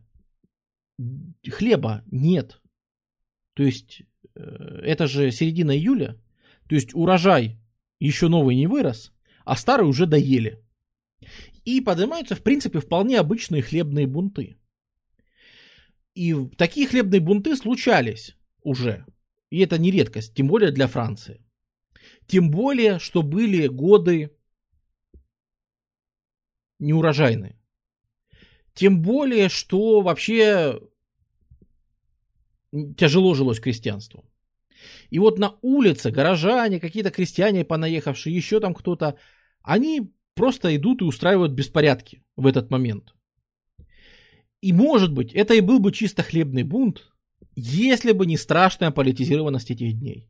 Потому что все бурлят, и все знают, что в Версале на самом деле заседают. И все знают, что на самом деле решаются политические вопросы. И, грубо говоря, под лозунгом «Да сколько можно уже?» Вы все запарили, а люди начинают ломать город, начинают его крушить. Причем крушить они его начинают, э, в общем-то, без политических лозунгов, э, а крушить его, как это обычно делает толпа. Типа, вы задрали, мы есть хотим. Э, Что вы там вообще у себя, извините, обсуждаете, да?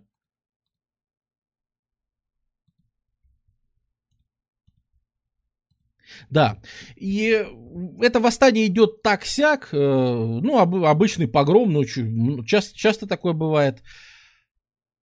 Но вдруг происходит такая вещь, что они вламываются почти случайно. Они вламываются в дом ветеранов, ну, дом инвалидов это называлось. Как бы напоминаю, что слово инвалид раньше означало ветеран, что характеризует как, как выглядело большинство ветеранов тогдашних войск.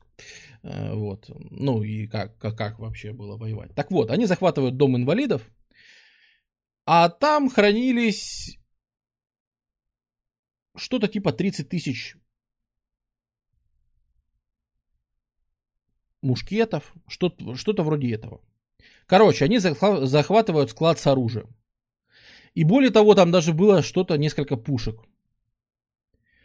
И у них на руках оказывается куча оружия. Эм, ну что ж, тогда, кажется, бунт приобретает новый масштаб.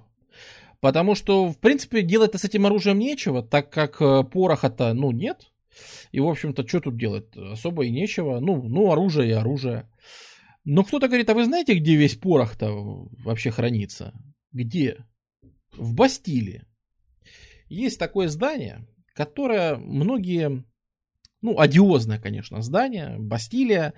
Понятное дело, что это укрепление, которое переоборудовано в крепость. Эм, честно говоря, про Бастилию больше слухов ходило, чем реально. То есть реально там на момент штурма, по-моему, сидело 7 человек или что-то вроде того.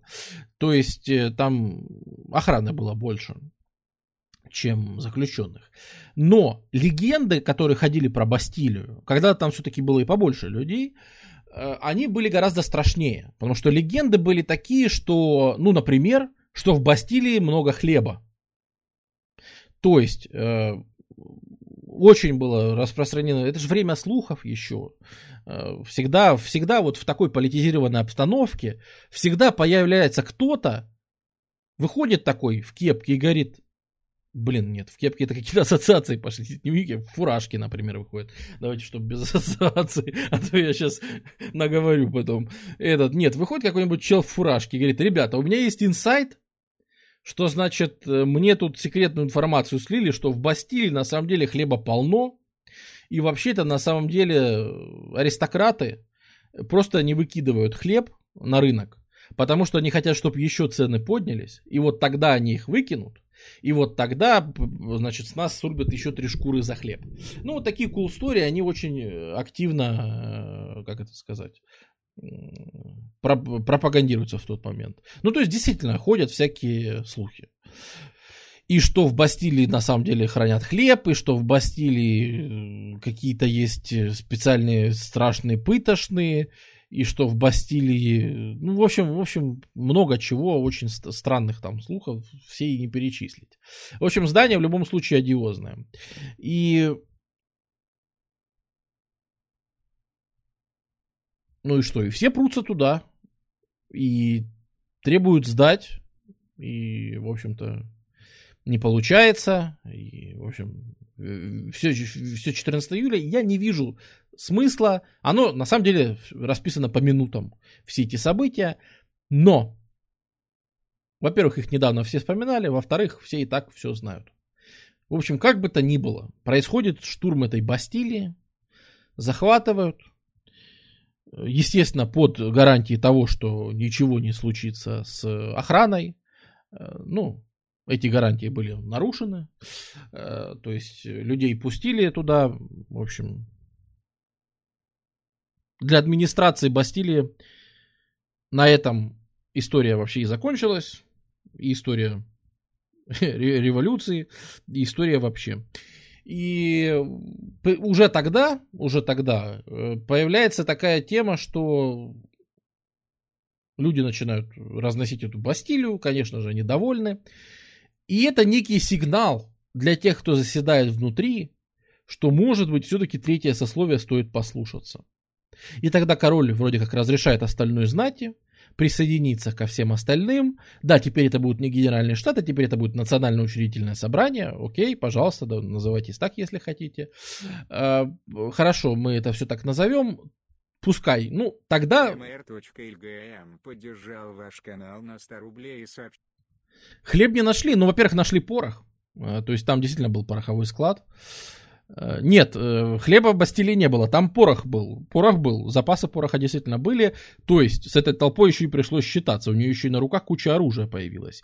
И появилась такая опасность, что если вот те, кто там сейчас сидят и бунтуют, и товарищи, которых просто с помощью, э, ну, то есть Мирабо, один из этих самых заседающих, он говорил, что нас отсюда ну, мы здесь собрались, как там представители, значит, прогрессивного э, человечества Франции, прогрессивного народа, и мы не уйдем отсюда никогда.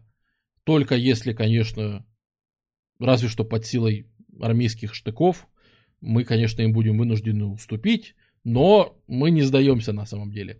И в принципе король сказал, ну окей. И как бы бы оттуда бы, в общем-то, и выкинули бы заседающих, и на этом, может быть, вообще вся история Генеральных Штатов и закончилась, да. Пришла бы просто гвардия и всех бы выкинула. Если бы в этот момент на улице э, не завладели оружием и порохом куча людей, э, которые, конечно, в том числе ждали новостей, а чем же закончится собрание у короля там в Версале. Ну, то есть это все происходит в Париже, а Версаль это пригород Парижа, да, это немножко в стороне.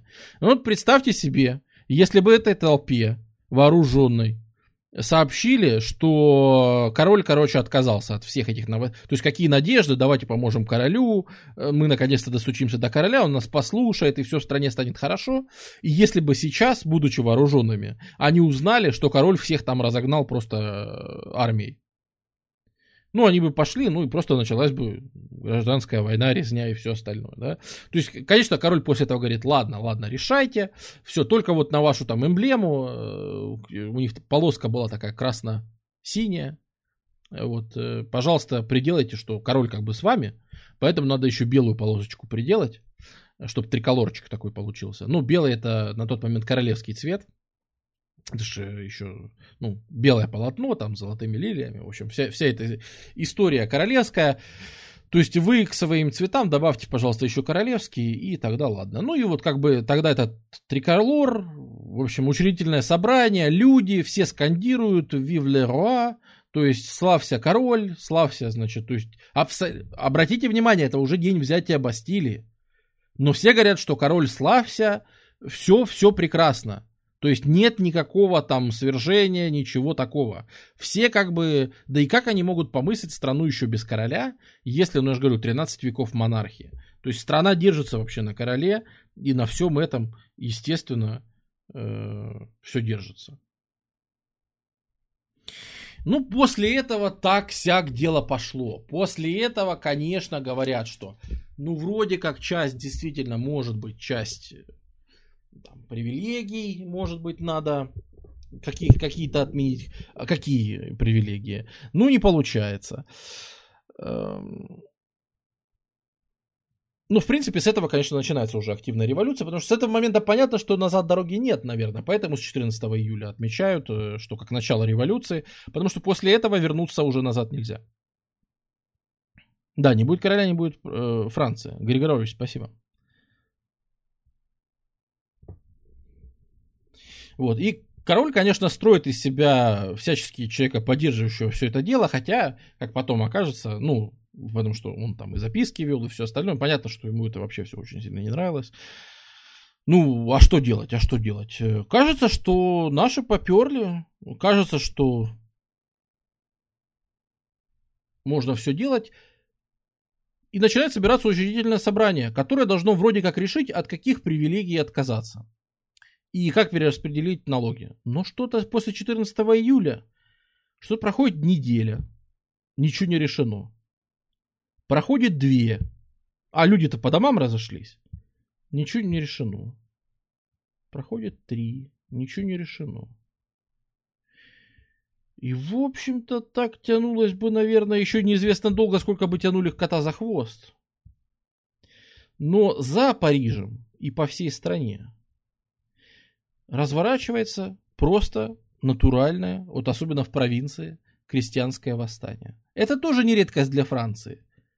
Но оно разрастается в том числе и сейчас. Да, это бунты на хлеб, за хлеб. Убогович, спасибо тебе большое. Э-э-э. Ты мне сейчас документы тут подкрываешь. Потому что с точки зрения вот простых людей, там вот наверху сидят и занимаются чем-то не тем. Мы их выбрали, представителей, чтобы они что? Чтобы они решили как-то экономическое бремя, чтобы лучше жить нам стало. А что они обсуждают? Говорят, ладно, мы согласны отменить привилегии, мы больше не будем использовать привилегию ходить на каблуках. Теперь все могут ходить на каблуках. Э, с точки зрения простого населения, э, там в генеральных, ну, в учредительном собрании занимаются какой-то ерундой. Вот что-то приехал парламент, ему говорят, отменяй э, этот парламентер. Ему говорят, что попросили, чтобы он отменил привилегии, а они что там отменяют? Вот такие прически, знаете, там, ну, доходили, что такие пышные, огромные прически, гораздо больше, чем сама голова, и там приезжают какие-нибудь, ну, это же все-таки буржуа, которые работают, то есть это хоть и третье сословие, но вот тут все-таки впервые, наверное, проявляется то, что третье сословие уже тоже неоднородно.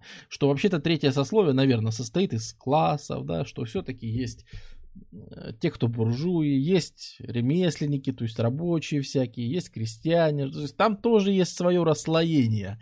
И вот тут уже становится понятно, что третье сос- сословие уже тоже не выступает единым фронтом. Потому что что интересует буржуа? Э, смотри, смотри, на башке корабль. Вот это шикарно. Хочу своей маньке такой. Давайте отменять привилегию носить на башке корабли. Давайте, отменяем. И эти, короче, в деревне говорят, что вы там, какие корабли, вы что, больные? Нам есть нечего, женема посижу, я не ел 6 дней, месье. Вы понимаете, что нам тут есть нечего в провинции, а вы какие-то корабли на башке решаете? Крас, спасибо. То есть,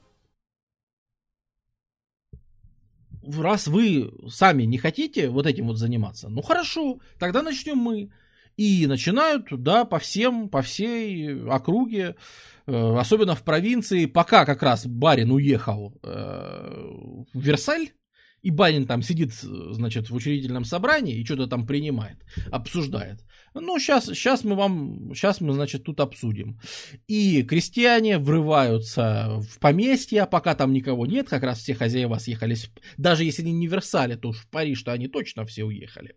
Пока все, значит, в Париже, на местах все грабится, выносится, бегают крестьяне, массово там душат всяких гусей, ну, в смысле, вот этих перебивают, а потому что охотиться ж ни на что нельзя. Да, там были привилегии, типа кроликов, может, там, гусей может содержать только э, этот самый, э, только, значит, знать, да, вот кролики могут быть только, причем крестьянину нельзя убивать короля, нельзя крола убивать.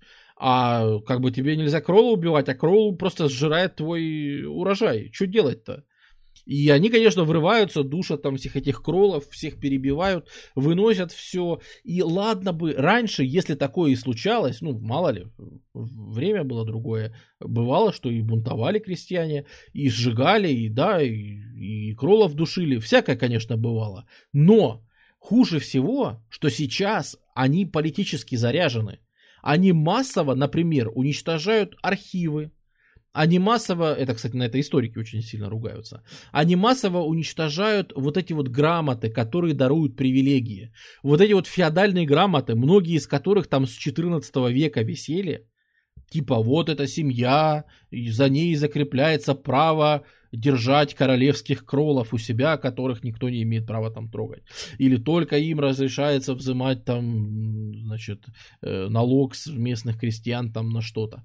Вот многие из вот этих вот феодальных э, привилегий, именно документы на феодальные привилегии, они прицельно ищутся и уничтожаются, потому что крестьяне говорят, а, ну, раз вы не хотите отменять привилегии, ну, мы их сами вам отменим. Вот таким способом. И, конечно, это все разрастается в довольно большую, просто крестьянское настоящее восстание. И когда оно начинает уже докатываться до Парижа, до Версаля, когда уже все эти граждане начинают стучаться э, просто в дверь, э, случается ночь чудес, так называемая. Случается 4 августа, когда вдруг на заседании поднимается какой-нибудь аристократ и говорит, вы знаете, мы тут сидим, а бедные крестьяне с голоду голодают. Второй поднимается и говорит, да-да-да, к крестьянам относятся хуже, чем к животным. Что это такое? Почему третье вот сословие вот так живет? Так же нет. Четвертый говорит, привилегии, хотите привилегии? Я согласен платить свой вклад по налогам.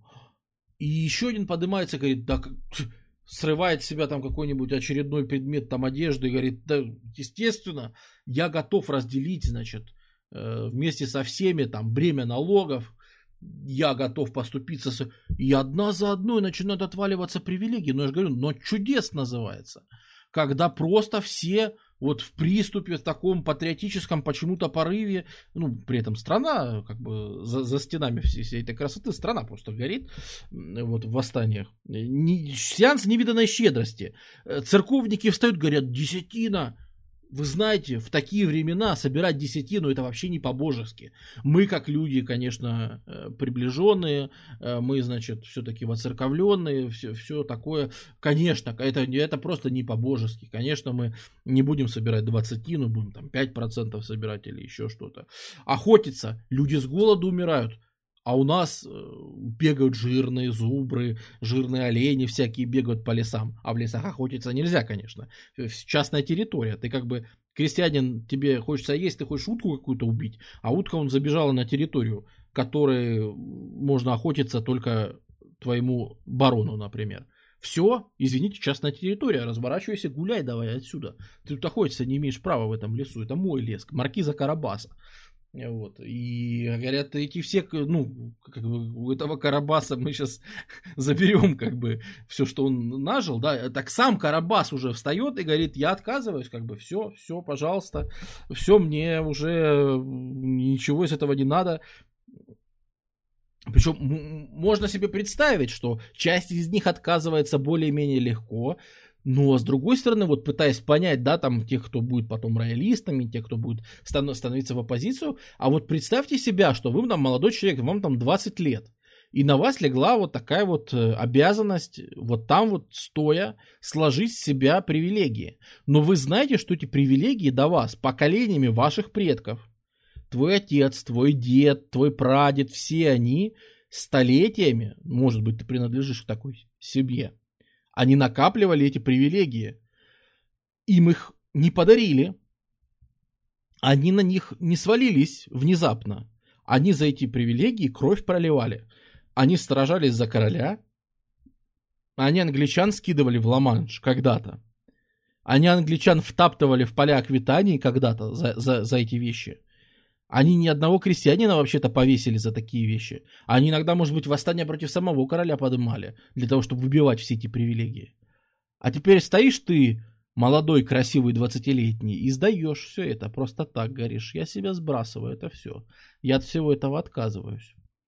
Это тоже должно достаточно специфические чувства пробуждать. И сомнения, и терзания внутри людей, как мне кажется. Давайте все-таки принимать э, Конституцию. Э, по сути, эта Конституция, она ликвидирует феодальный строй. То есть, так как мы, ну, это эгалите, это равенство. Несмотря на то, что 14 июля вроде как начало всей этой движухи, да, по сути, именно 4 августа является более важным событием, в некотором смысле. Потому что именно 4 августа оно устраняет вот старый феодализм в стране. Потому что раз теперь уже точно составляется конституция и уже пошли писать ее статьи и все, это значит что? Это значит, что будет конституционная монархия, это значит, что власть короля будет ограничена, это значит, что, ну и так далее, и все, что из этого следует. Это значит, что налоги будут платить все, это значит, ну, то есть очень многие вещи, э, то есть это равенство, конечно, не, не в жизни. То есть понятное дело, что в жизни какое может быть равенство? Никакого. Имеется в виду, что там, ну, с точки зрения там закона или чего-нибудь, да, да, да, нет, даже с точки зрения закона равенства нет, но по крайней мере, с точки зрения вот феодальных вот этих сословий, они просто ликвидируются. Вот нет больше вот этого второго или третьего сословия, просто нет. Есть народ Франции. Народ Франции. И это очень важно, что мы больше не делимся на сословия. Мы один народ. Это э, порождает принцип патри... Э, такой приступ очередной патриотизма, потому что люди радуются, что смотрите, мы хоть и избавляемся, но у страны проблема с деньгами. Ничего, поделимся, берите все, берите все, ешьте. Тем более, это же уже август, пошел урожай, и в 89 году еще и урожай получше. То есть, ну, нормальный урожай. Смотрите, нормальный урожай. Приним... Начинается составление Конституции. Все очень даже неплохо. Плюс принимается Декларация прав человека и гражданина. М-м-м. Где вообще-то высказывается, ну, она вдохновлена, конечно, декларацией, которую Джефферсон в Штатах написал. Вот. А многие люди, которые ну, не многие, но были люди, которые в Штатах не то что наблюдали, а делали эту революцию. Вот, например, Лафайет, ну, это Лафайет, правда, из современного э, постановки про эти все события. Нет, Лафайет, вот он, да. Э, в смысле, Лафайет, э, значит, который, да, ну, который был просто командовал войсками в американской революции. А теперь он объявляет, что должна, то есть граждане должны записываться в национальную гвардию, то есть добровольцы формируют как бы свои добровольные э, отряды. Вот. И Лафайет, он уже во Франции призывает, говорит, что, ребята, записываемся в Национальную гвардию на ноготочки. Там. Это в том числе будет каким-то интересным противовесом, потому что король против король не, э, ну, король против вот этих вот декретов про э, ночь чудес, про ликвидацию феодализма, и он бы, в принципе, такой, чтобы он бы даже это все разогнал армией. Но уже есть национальная гвардия, уже начинают ходить добровольцы. Причем, что интересно, в добровольцы надо приходить со своим, э, ну, хотя бы со своим костюмом который ты должен за свои деньги купить. То есть многие себе позволить не могут. Так что делают? Например, некоторые э, рабочие там мастерские каких-нибудь, они собираются и в складчину покупают такой костюм и начинают ходить в национальную гвардию, там я по понедельникам, вторникам, ты среду, четверг, там, э, значит, ну и так далее. То есть они начинают посменно быть, в, то есть это по-настоящему народная, как бы, национальная гвардия, которая начинает использоваться для того, чтобы вот так вот, то есть вроде как и народная, а вроде как и королевские войска подойти теперь не могут. Очень интересная штука. Ну и в итоге что? В итоге король рано или поздно э, приходится применить. А декларация прав человека и гражданина, это, конечно, очень вообще штука полезная. Она отличается от американской, потому что она инклюзивная. Она говорит о том, что люди вообще все. Вот. В ней прописано тоже, естественно, право на восстание. Декларацией прав человека и гражданина. Кстати, насчет гражданина. Теперь, так как нет сословий, никаких мадам и месье, никаких вы что. Только ситюен, только гражданин. Ну, надо понимать, что еще граждане тут тоже делятся не на всех. Потому что граждане определяются, есть активные граждане, есть пассивные граждане.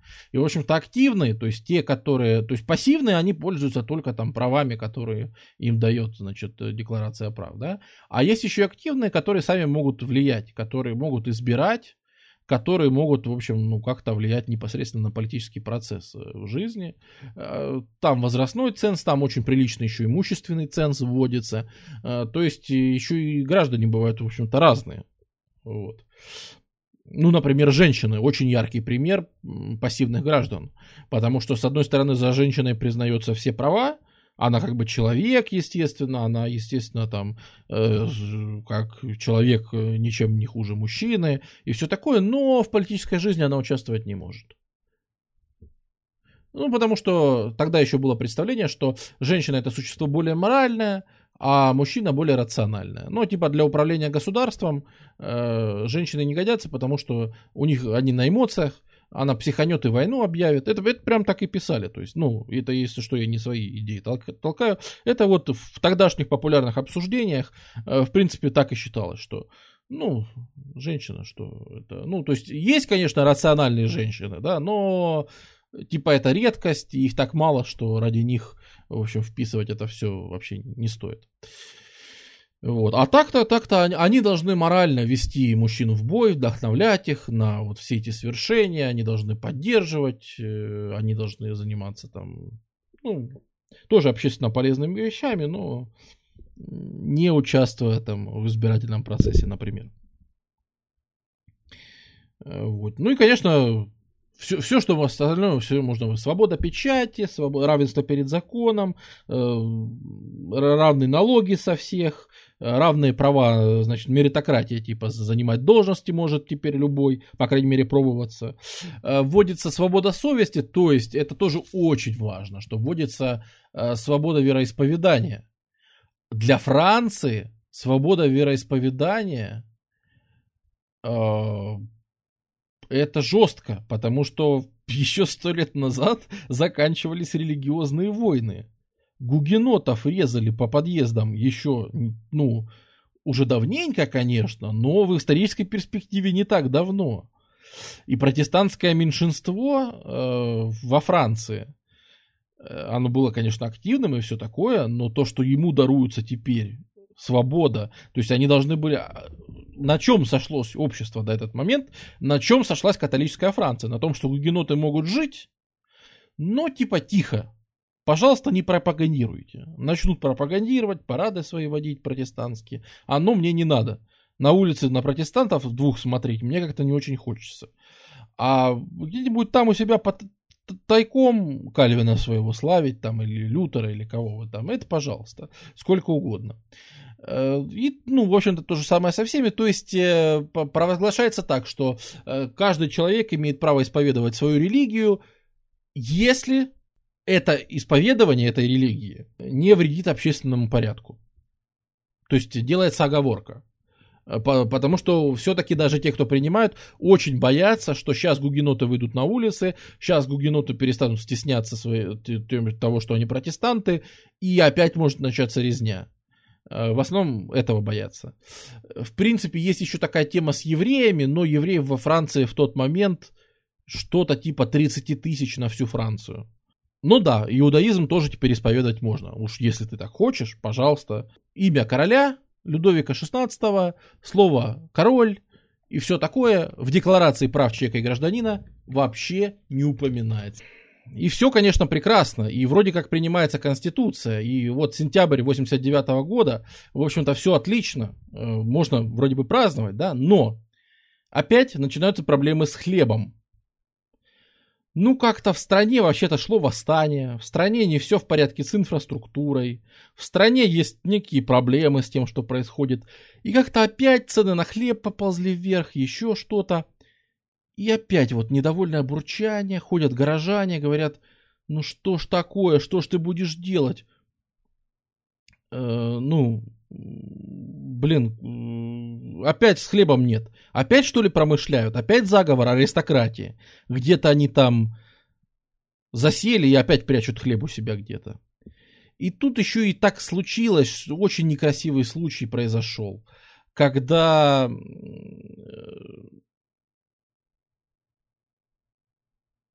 войска пришли в Версаль, стали праздновать там. И король как бы сделал для французов, ну, вроде как этот самый, ну, банкет для них накрыли. И солдаты напились, стали, у них случился приступ патриотических чувств, они стали кричать «Слава королю!», стали срывать с себя трехцветные республиканские эти, ну не республиканские, трехцветные, в общем, кокарды. Стали надевать белые кокарды королевские опять обратно. А так как была Мария Антуанетта и были некоторые там австрийцы, даже стали австрийские кокарды черные надевать. И, в общем, то есть, вроде как город голод... не то чтобы голодает, но есть проблемы с едой, все ждут. Женщины толкутся в очередях, пока мужчины работают. И, в общем, женщины психанули. И в октябрьские, холодные октябрьские дни э, женщины, которые, ну, опять же, пока мужики днем работают, женщины скупаются там в булочных. И вот прямо из булочных происходит матч, марш женщин на Версаль. Это куча женщин, которые с криками, с песнями валят в Версаль. К ним постепенно начинают присоединяться к этой толпе какие-то прохожие, какие-то, может быть, там отпускные солдаты. И, в общем-то, вся, вся эта эпическая толпа, она вся заваливается в Версаль она вся начинает, ну, не очень хорошо себя вести. Все зовут короля и королеву, чтобы они вышли. Э, король и королева там стоят у себя на балконе э, и не особо выходят. Э, боятся, потому что пришла толпа к ним в Версаль из Парижа. И, в общем-то, непонятно, что делать. Э, приходит Лафайет, который говорит нам успокойтесь, мы вас успокоим, все нормально. Э, но толпа, она такая, знаете, ну это ж толпа. В общем, ей под руку попалась маркиза, это принцесска одна. Маркиза де Ламбаль. Вот. И ее, в общем, как-то толпа того, ну, не усмотрела, в общем, убила. Ну, а раз убила, а все знали, что это одна из таких подруг Марии Антуанетты, тоже одна из героинь всяких порно-журналов тогдашних, которые рисовали, в общем, про всю эту тусовку. Вот, говорят, а давайте Деламбаль заглянет как бы к Марии Антуанетте и ее попросит выйти эта маркиза. Вот, ей отрезают голову, насаждают на пику, и как бы поднимают и заглядывают королеве в окно этой головой и говорят, это выходи. Вот. Ну, немножко охреневшая королевская семья, короче, понимает, что, в общем-то, э, наверное, э, хватит себя упрашивать, собирается, то есть там руки трясутся, понятно, они все в шоке. И происходит переезд, э, в общем-то, происходит переезд королевской семьи из Версаля в Париж. Ну, что идея была такая, что вот король там сидит с королевой где-то в Версале, и ему там то Мария Антуанетта на ухо капает, то приезжают всякие аристократы. Давайте перевезем короля сюда, в Париж. Он будет поближе к народу, и наконец-то он услышит, что народ-то от него хочет изменений, настоящих, больших, крупных. А он вечно палки в колеса ставит, еще что-то, его обманывает просто. Он сидит там у себя в Версале, у него доступа к народу нет, поэтому он просто не понимает, что происходит. И как бы вроде бы добровольно, а вроде бы принудительно, то есть это очень странная вещь. Вроде бы все кричат, что там э, хорошо будет как королю, вроде как все кричат, что и в том числе да здравствует король, ура, вроде бы патриотические чувства, а вроде бы он под их силой вообще-то э, возвращается в Париж, ну, едет в Париж, там, где уже на тот момент короли не жили, ну, лет сто, наверное. Вот. Э, это достаточно печально. То есть практически он вынужден под, ну, уступить толпе. И из-за толпы он вынужден переезжать. И да, их встречает, конечно, весь Париж, это большое событие. Король теперь будет жить в Париже, какая радость, какая радость. И все уже хотели было, э, как раз, значит, э, все уже думали, что э, как-то затормозилась вот эта их революция, затормозилось все. А нет, вот как все пошло. Сайра, все будет хорошо, дело пойдет и появляется сверхпопулярная песня, и, как ни странно, но революция делалась немножко под другую песню. Сейчас все чаще ассоциируют современный гимн Франции, да, с э, песней «Революция», она появилась через, еще через пару лет, чуть позже. А песня, с которой все это начиналось, и песня, с которой изначально делалась вообще вся эта революция, Сайра, а именно «Дело пойдет». Ну или как бы все будет, все путем. Это вообще очень хорошая песня, потому что э, у нее менялся текст. И потом э, по ее тексту будет видно, потому что э, в этой, в этой песне часто упоминается, ну, например, Лафайет. И он еще упоминается, конечно, очень хорошо, как народный герой, как создатель Национальной гвардии. А, и, значит, все довольны. Вы слышите, да, оптимизм. Ассайра, ассайра, ассайра. Та-та-та-та-та, и все, все довольны, сейчас будем делать. И дальше, не сбавляет такой же улыбки, такого же революционного задора, мы будем видеть, как когда будет радикализироваться э, революция, она сейчас и будет, потому что толпа видит, что пока мы, смотрите, пока мы берем Бастилию, принимаются учредительные собрания. Пока мы душим гусей этих самых э, по, значит, усадьбам, происходит ну чудес. Пока мы не придем в Версаль, ничего не будут решать. И постепенно толпа все больше начинает видеть, что без надавливания на вот этих вот всех товарищей как-то все принимается очень медленно. Несмотря на все идеалы, на просвещение и все остальное, как-то, если толпа не давит, все это очень сильно буксует. И потом мы увидим, как, кстати, в тексте этой песни она будет меняться и с таким же революционным задором петь «Ассера, ассера, ассера, аристократа на фонарь, ассера, ассера, ассера», э, там, выпустить кишки и, повей, положить их там на гильотину, ассера, ассера, ну и так далее. То есть и дальше там, то есть э, поздние там тексты, которые потом уже санкюлоты будут петь, это, это там, там там гораздо более агрессивные тексты уже пойдут. Э, помимо этого, э, какие начинаются реформы? Вот мы сейчас увидим, как начнет дух, дух рационализма-то. Вы забыли, вы забыли революционный дух просвещения, где он находит. То есть толпа надавила, и просветители что? Они говорят, ребята, у нас страна сшита из кусков. Где мы там включали карту-то Франции? Посмотрите, ну что это? Что это? Разные по размеру, по-разному облагаются. Что это за бред? Вот, вот что это за кошмар? Тут же сам черт ногу словит. Вот тут все это э, управлять этим. Нет. Давайте. У нас же теперь мир, и все равно, и все равны. Давайте страну разделим вот так вот по, по квадратикам. Вот так вот, по квадратикам. На абсолютно равные провинции. Вот такого вот размера, прямоугольные. И эти провинции будут управляться вот тут вот в центре, везде сделаем населенный пункт, вот так вот в центре. Это будет столица каждой провинции на этих самых, на точках секты. Вот. И, и значит, ну вот, вот, это будет гораздо более эффективное административное управление. А, ну, решили, что, наверное, это не слишком радикально, но, честно говоря, то, что получилось, оно почти такое же. То есть люди сказали, что нет, ну это бред, это неудобно, и... но в целом эта же идея, да, понятно, что она прошла через обсуждение, и в принципе родились 83 департамента, которые, ну, конечно, конечно, никто их не стал делать прямоугольными, все-таки люди не настолько еще рехнулись, эм, э, когда действительно стало возможным, то есть все старые исторические провинции, э, в которых э, развивалась и вообще эта вся страна, они действительно распадаются по возможности, если вы обратите внимание, департаменты составлены так, чтобы действительно столицы были в, сери- в серединке, по возможности. Не всегда это получается, но по возможности старались сделать так, чтобы управлять этим было удобней.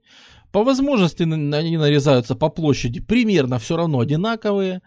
Э, налогообложение становится везде одинаковым, нет больше никаких послаблений для Британии или усилений для Гаскони, больше нет ничего такого, никаких особых условий. Налогообложение везде абсолютно единый закон, значит, суды мировые начинают создаваться везде, они работают одинаково, привилегий так как теперь никаких нет, избирательное право теперь везде работает одинаково, а, вы не выбираете там по квотам, а вы выбираете так же, как везде. В общем, как у нас выбирают, то так же, как и везде. Вы все выбираете. А, везде устанавливается свой муниципалитет. Если что, эта система существует и сегодня. Ну, тогда было 83 департамента, чуть-чуть их перекроили, чуть-чуть границы поменялись. Сегодня их там сколько? 100, 101, 103 департамента сейчас. Вот. Но, в принципе, а, вот эта вот система, она уже, это уже современная Франция, она так до сих пор примерно так же живет. И даже присутствие короля в Париже, оно еще больше оживляет жизнь в Париже. Э, в это время очень модные становятся различные клубы. Э, например, одни из вот таких вот активистов тоже, которые вместе собирались, вот они говорят, вы знаете, нам надо идти на собрание и уже говорить какие-то подготовленные тезисы. Как мы эти тезисы можем вместе э, придумать, как мы эти тезисы можем вместе сопоставить?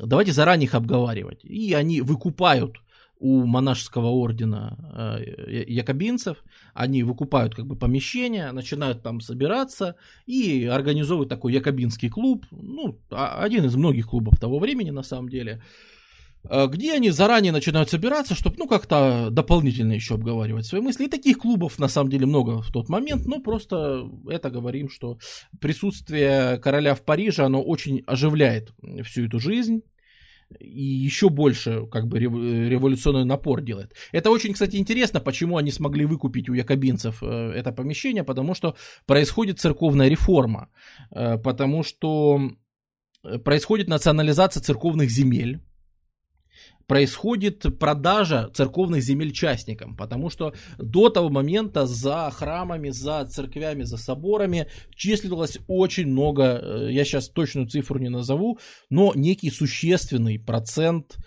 числился за храмами, соборами и всем остальным. Их отбирают и их начинают как бы с аукциона продавать э, для того, чтобы люди могли их покупать. Отменяется монашество, отменяется вообще все присяги, кроме присяги государству.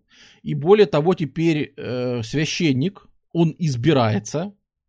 И это будут называться так называемые конституционные монахи, конституционные священники. Ну, раз будет конституционный король, то почему бы не быть конституционному священнику, скажем так.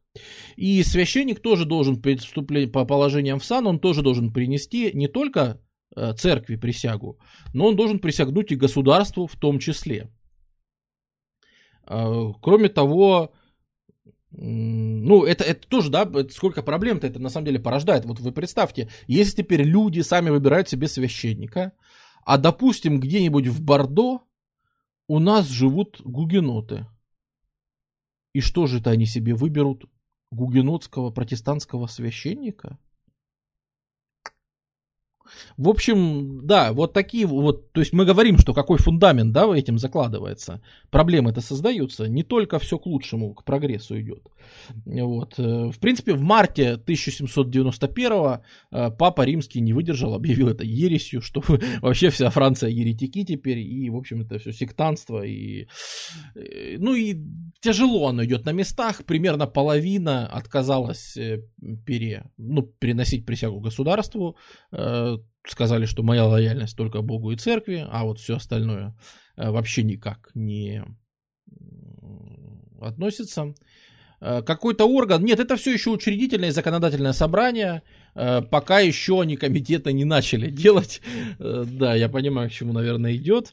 Вот. Женщинам дают очень много прав, то есть женщины, ну, во-первых, женщины же хотят участвовать, и вообще женщины активно, же французские женщины активно рвутся ну, женщинам дается права, ну вот я же говорю, кроме там избирательных политических прав, им даются, в общем-то, все.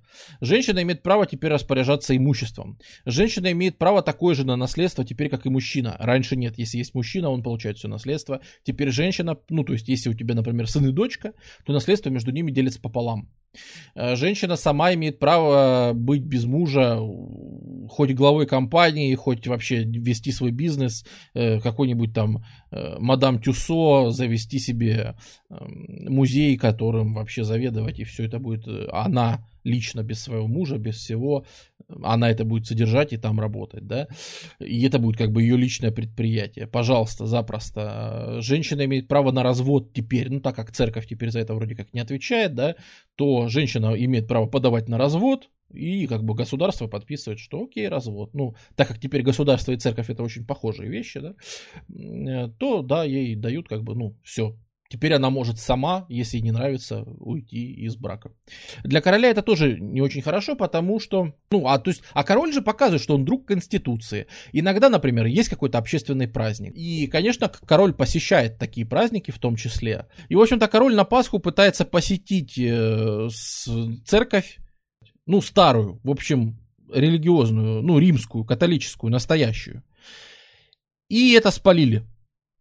И его практически заставляют, его практически заставляют вернуться и посетить этого священника, который, э, ну, на Пасху, значит, конституционный. И, в общем-то, после этого, вот когда там Пасха весной, вот после этого король начинает понимать, что, кажется, он не вывезет, он начинает планировать свой побег. И король, при том, что он на, ну, так и рассказывает, что он друг революции, там и присутствует, и выпивает за нацию, там вместе со всеми, даже может встретиться, э, он планирует побег со всей семьей, они грузятся, так называемый Варенский кризис, когда он бежит, они секретно грузятся, отправляются, ну и что? Известное дело, его узнают. Причем во время побега они собираются выехать там то ли в Австрию, то ли куда. Их просто узнали. Люди еще продолжали говорить, что, конечно, просто король там не знает, или королю там просто всякие эти капают на уши, ему приседают, он там, ему вливают в уши яд. Теперь, когда король попытался бежать, все очень плохо. Причем, не знаю, как реагировать, Лафайет, когда вводят в город, говорит, что запрещается кричать слава королю и запрещается кричать оскорбления королю. И получается в гробовой тишине возят короля назад в Париж, и это выглядит как заключение. Потом разыграют, придумают версию, Лафайет будет, кстати, ее придумывать, что короля выкрали, и это было похищение. И это вообще короля попытались, ну, уже, уже как-то вот народ как-то не сильно, вот к 91-му уже народ не сильно велся на эту лабуду.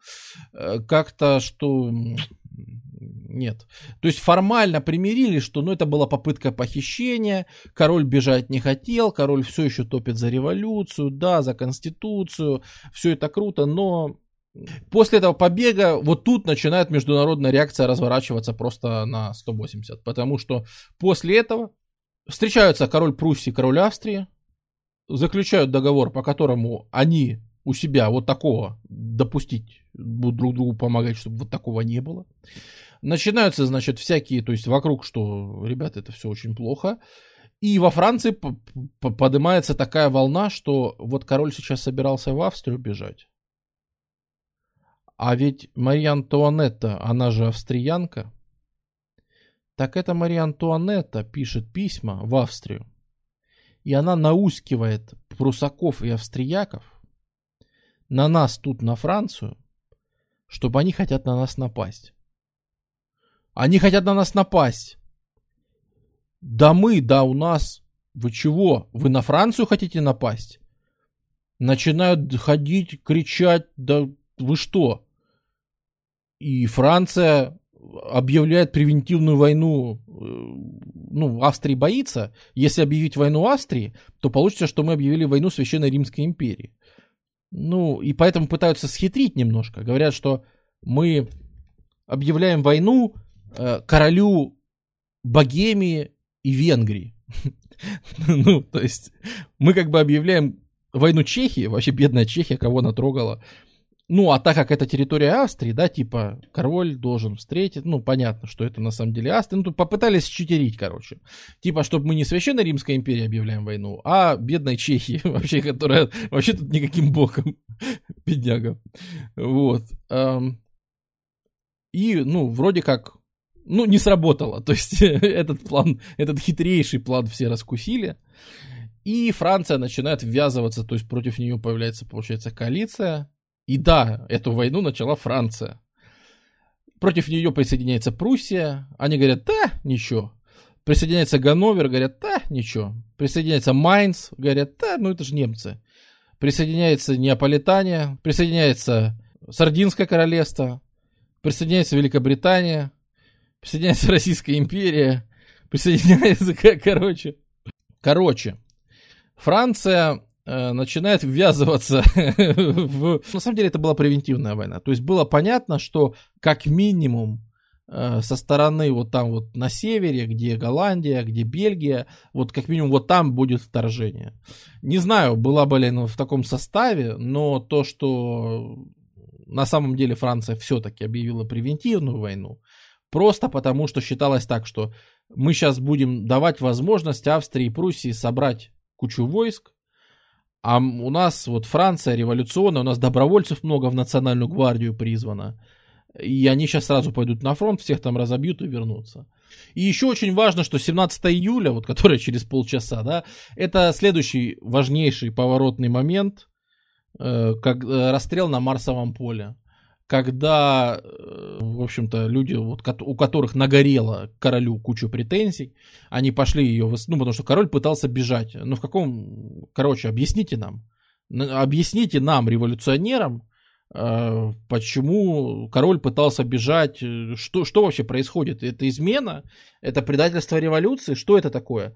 И они туда приходят, и там начинается то ли, то есть Лафайет туда приводит революционную гвардию, ну эту национальную гвардию, они там все становятся, и кто-то начинает стрелять, кто-то начинает кидать камни, и как-то пошло-поехало, само собой, начинается стычка, которую назвали резней на Марсовом поле, а, революционеры режут революционеров. То есть революционная армия, национальная гвардия стреляет по таким же точно революционерам. А, то есть очень непонятное столкновение, но на самом деле понятное для тех, кто изучает эту штуку, потому что теперь-то нам видно, да, что вот, вот, вот тут проявляется уже различие, что есть те, кто революционеры, но считает, что стране нужна конституционная монархия. Вот типа Лафайета. А есть все-таки совсем агрессивные, которые уже совсем говорят, что нет, вы знаете, нам король, зачем нам такой король, который бежит из страны, и его приходится возвращать, держать там под арестом, ну, ну, ну зачем это надо? И вот этот раскол, он уже в стране проходит. Причем вы удивитесь, да, Лафайет же воевал э, в США, воевал против Англии, против монархии. Э, почему так? Э, многие так, думали так же, как и Лафайет, что совсем республика, она для маленьких стран. Напоминаю, что США тогда все-таки, ну, не такие, как сейчас США. Это все-таки какая-нибудь Голландия может быть республикой. Э, вот эти вот кантоны в Швейцарии, да, вот это вот. Вот это вот там республика пускай устроена. В США там вообще аристократии, по сути, и не было. Ну, это какое-то общество колонистов, какие-то в бобровых шапках бегают недоразвитые, да. Ну, то есть понятно, что это, ну, не будем же сравнивать каких-то американцев с Европой. Что такое а, США? Ну, это же... Ну, просто дикари. Понятно, что у которых там... Ну, будут они себе там плантации выращивать хлопка до скончания веков. То есть, и что нам, брать каких-то э, хлопкосеев пример? Или табакосеев? Ну, это же несерьезно. Э, там население... Что у них столица Филадельфия с населением 15 тысяч человек или что. Ну, короче, это, это просто, это даже брать э, в какой-то обозримое э, пример-то этого. Ну, это, это большая проблема, потому что падает э, авторитет. То есть видно, что есть раскол у самих революционеров, авторитет Лафайета падает, плюс еще поднимается, кстати сказать, восстание на Гаити, потому что там рабы прознали к этому моменту через два года, уже даже до Гаити докатилось, что во Франции идут революционные изменения. И это вообще надо сказать, что вот э, это страшно радикализирует, э, вот говоря, кстати, про, ради, про радикализм, да, что были бы такие товарищи, как Жуа и всякие люди со своими интересами, то и образованные адвокаты там и все остальные, а вот тут вот поднимается новая волна людей, которые вообще против короля, которые вообще против всей этой движухи, которые говорят, что Лафайета просто предать суду надо за расстрел революционеров. Это движение санкюлотов. Это, скажем так, мы видим, как вот как раз избирается э, правительство этих сам по новому там вот этому департаменту парижскому, да, собирается новое правительство, коммуна называлась, парижская коммуна собирается. И она по составу мы видим, как там, если поначалу, когда мы говорили, то от третьего сословия приезжали всякие адвокаты, то вот где-то в этот момент, после бегства короля, после расстрела на Марсовом поле, после начала войны, э, так получается, что на руководящие должности выдвигаются уже люди чуть победнее мастеровитые такие ребята, поднимаются вот это вот э, ремесленники. То есть, как это сказать, чуть, чуть пониже, да, ну это не самая там беднота, наверное, будет несправедливо, но это работяги. Это работяги. И называют они себя санкюлоты, то есть без кюлот. Вы, если вспомните, я не помню, я тут выносил или не выносил. Нет, конечно, я не вынес. Ну ладно. Э, кюлоты это такие штанцы, очень характерные. То есть как носили? Надевали на всю ногу чулок. Мужчины ходили в чулках тогда. А потом поверх такие как шорты или что, ну такие обтя... затягивающиеся. И получалось, что вот тут вот одежда была в кюлотах, а вот тут просто оставался один чулок. И так, в общем-то, все и ходили, и это была престижная одежда. Это типа респектабельная одежда. А просто натянул штаны и погнал, это значит, что ты работяга.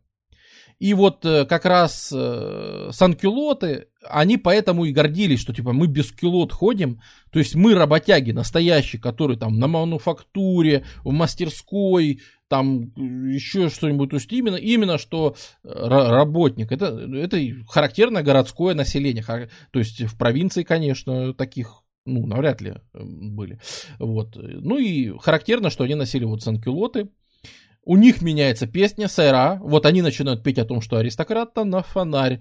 Они вообще начинают говорить о том, что мы до сих пор, революция не принесла никаких плодов, вообще потому что не только король это все мутит, а вообще вся аристократия что-то мутит и ставит палки в колеса.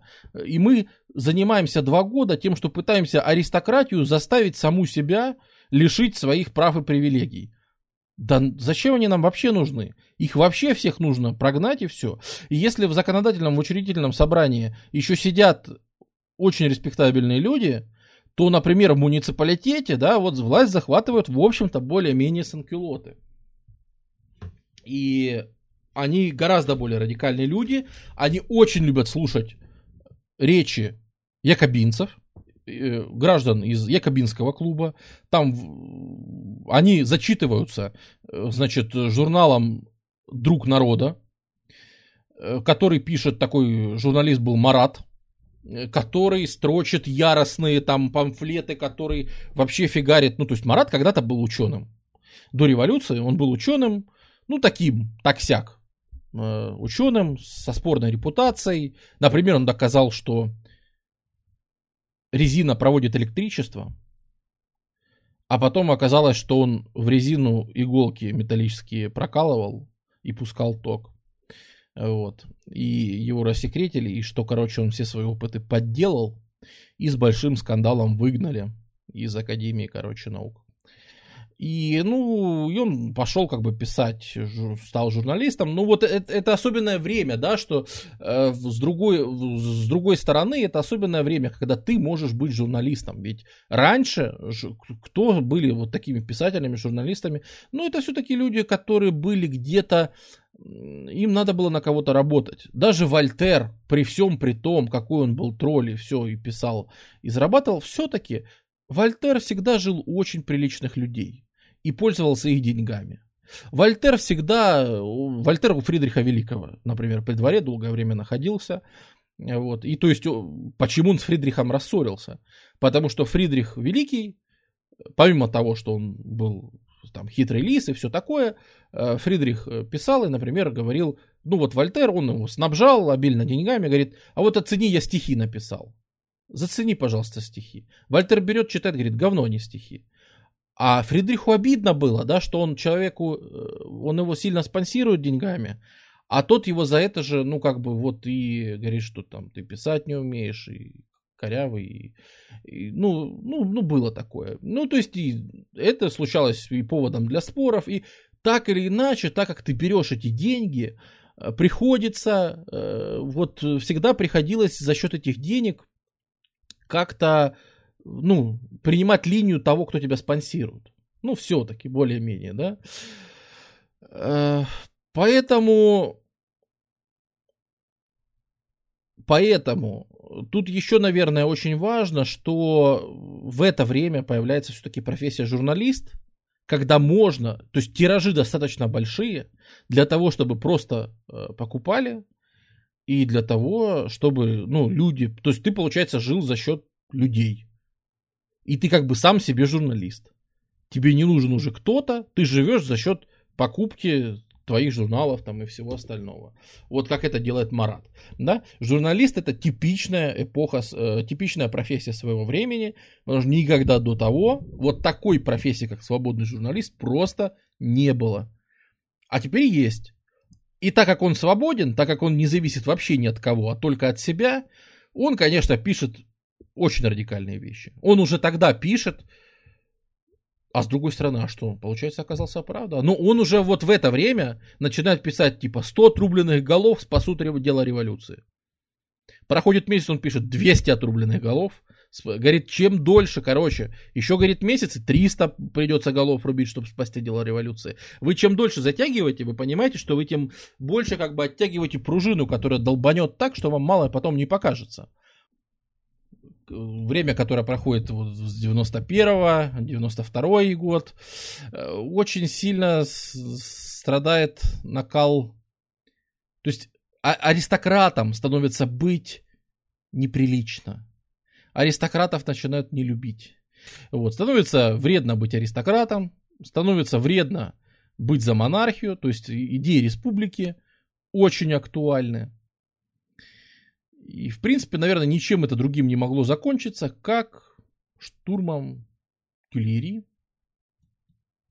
штурмом Королевского э, дворца, когда вот эти вот добровольческие батальоны, которые мы говорили, ну что, объявляется еще и сбор армии, ну, на войну, ведь началась все-таки война, объявляется всеобщая мобилизация. И всеобщая мобилизация, так называемые федераты, они приходят отовсюду, то есть и Национальная гвардия отправляется на войну, и федераты отправляются на войну. И федераты там успели и повоевать уже в каких-то битвах. Война начинается очень плохо, война начинается с поражений, э, с поражений в Бельгии как раз.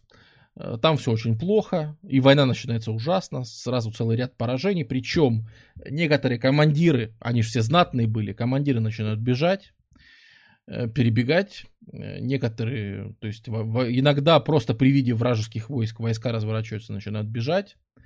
В общем, катастрофическое начало войны, катастрофическое. Происходит штурм Тюльери когда? Когда солдаты, вернувшиеся с фронта, они говорят, ребята, вы чего, мы там на фронте кровь проливаем, а у нас э, сидит тут король, который пытался бежать, который, говорят, переписывается там это самое, против нас строят вообще козни.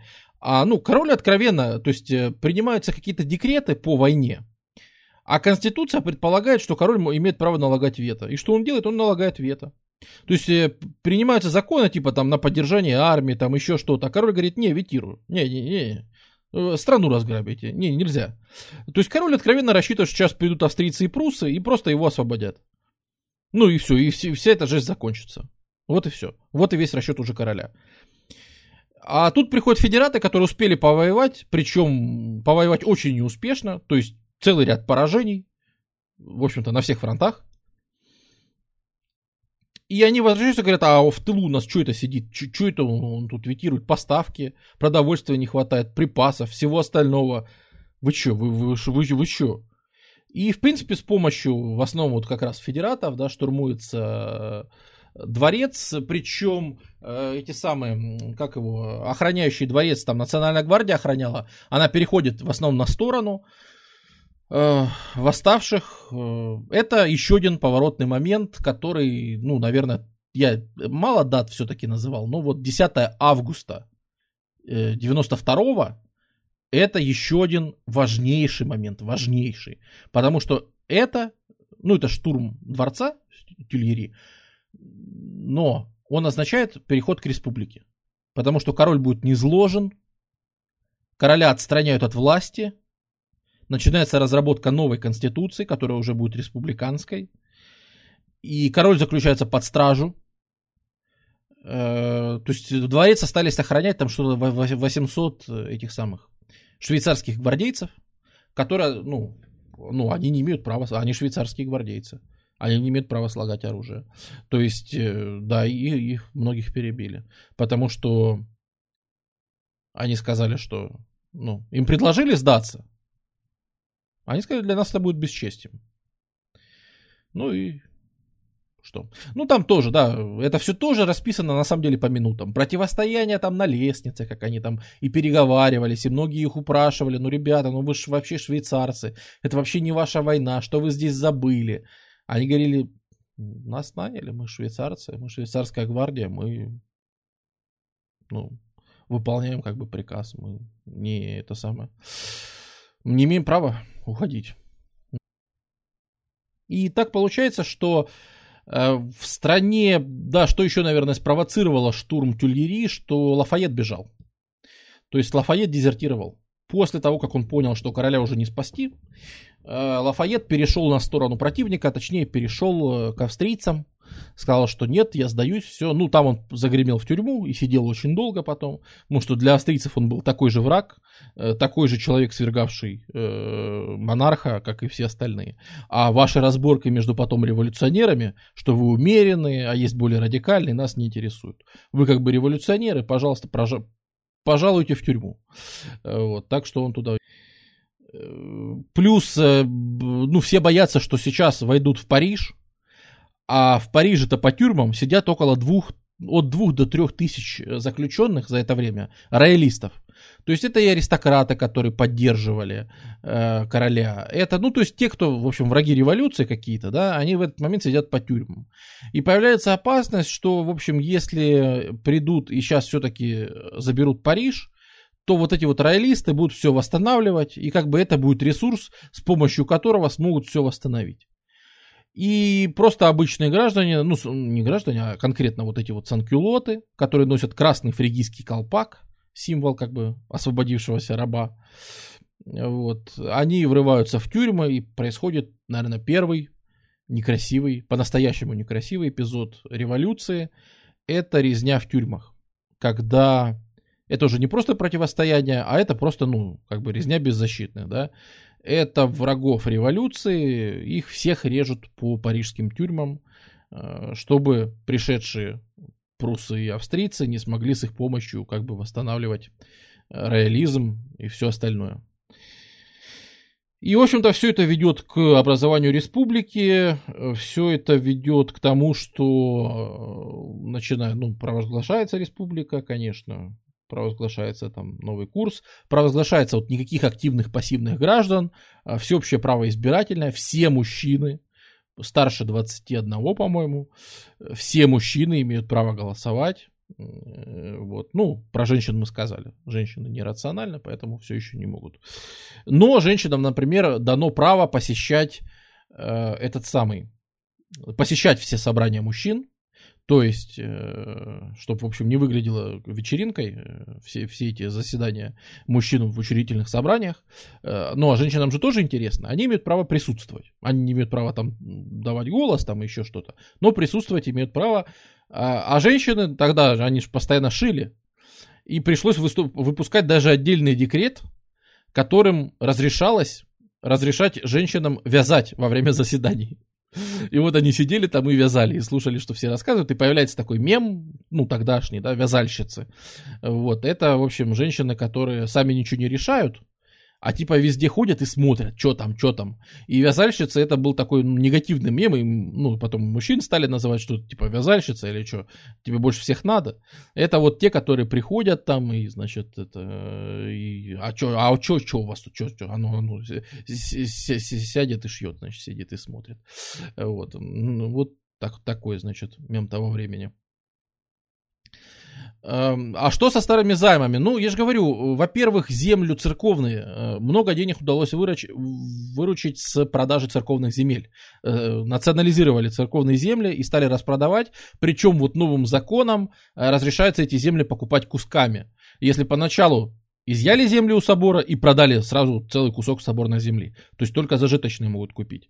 То вот новое правительство, ну, как бы вот теперь республиканское, получается, правительство, оно должно ну, организовывают они, короче, они организовывают уже все не учредительное собрание, а конвент, это наци... национальный конвент. Э, он принимает, что как раз можно кусками покупать, то есть можно дербанить там церковные земли и все, чтобы могли люди победнее э, скупать себе землю и распределять ее. За счет этого получается выручить довольно много денег. Э, принимается закон о том, что у эмигрировавших можно изымать имущество. То есть, если официально аристократ бежал из страны, ну, там, в Петербург, например, уехал и оставил все, то его имущество государство может национализировать и распродавать тоже. И, ну, в принципе, это немножко, ну, поправляет, ну, даже не немножко, это несколько поправляет дела в государстве, связанные с экономическим кризисом. Хотя все, все тоже очень и очень на самом деле плохо. А, то есть экономика, конечно, так на, на грани все еще находится. Хорошо не будет еще долго во Франции, честно говоря. Вот. И так складывается вот в этот момент, да, складывается вот как раз в конвенте э, появляются вот это вот разделение, что туда входят такие уже, уже и старые, как бы не имеют права туда входить, а вот те, кто раньше были радикальными, теперь они делятся на более радикальных и менее радикальных. Есть жерандисты, которые просто говорят, что надо, значит, э, там, блин, ну я же обещал про политику не очень. Ладно, давайте поменьше будем. Ну, короче, смысл в том, что раньше были аристократы и третье сословие победило третье сословие. Потом оно раскололось на, грубо говоря, зажиточных и победнее.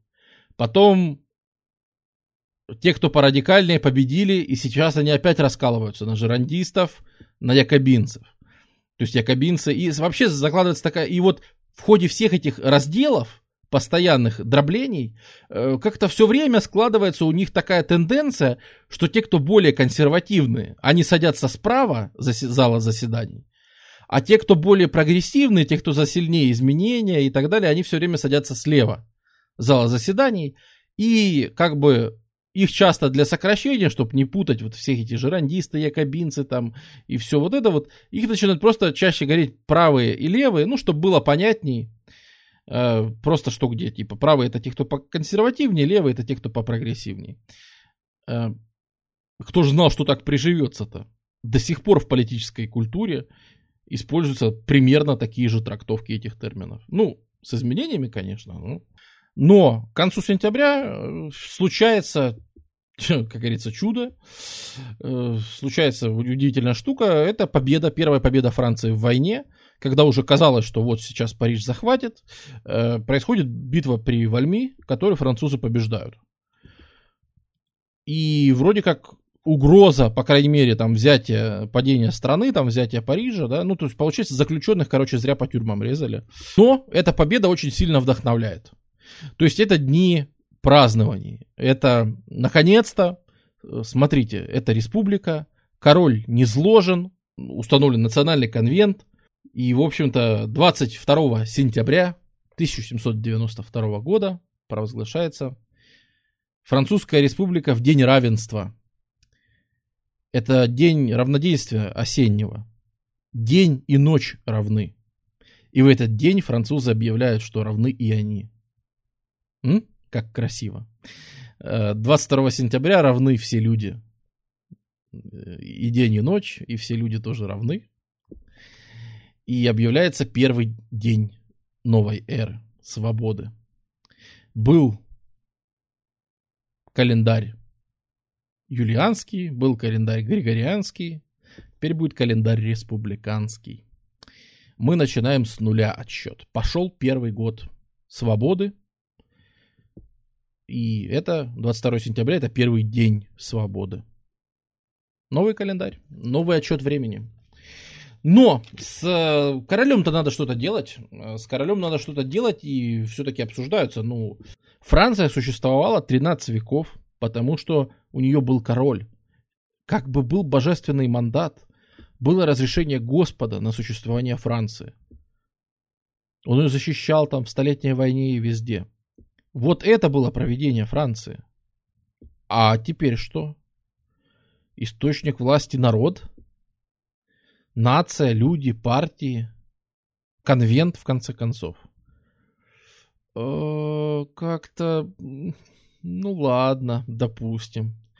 Но кто набрасывается с яростной критикой на нашего короля? Такой достаточно скромный этого человек, выходец из Якобинского клуба, Максимилиан Робеспьер. Но на судебном... Короля судят. Короля судят, конечно, он участвует, он как, он как любой гражданин.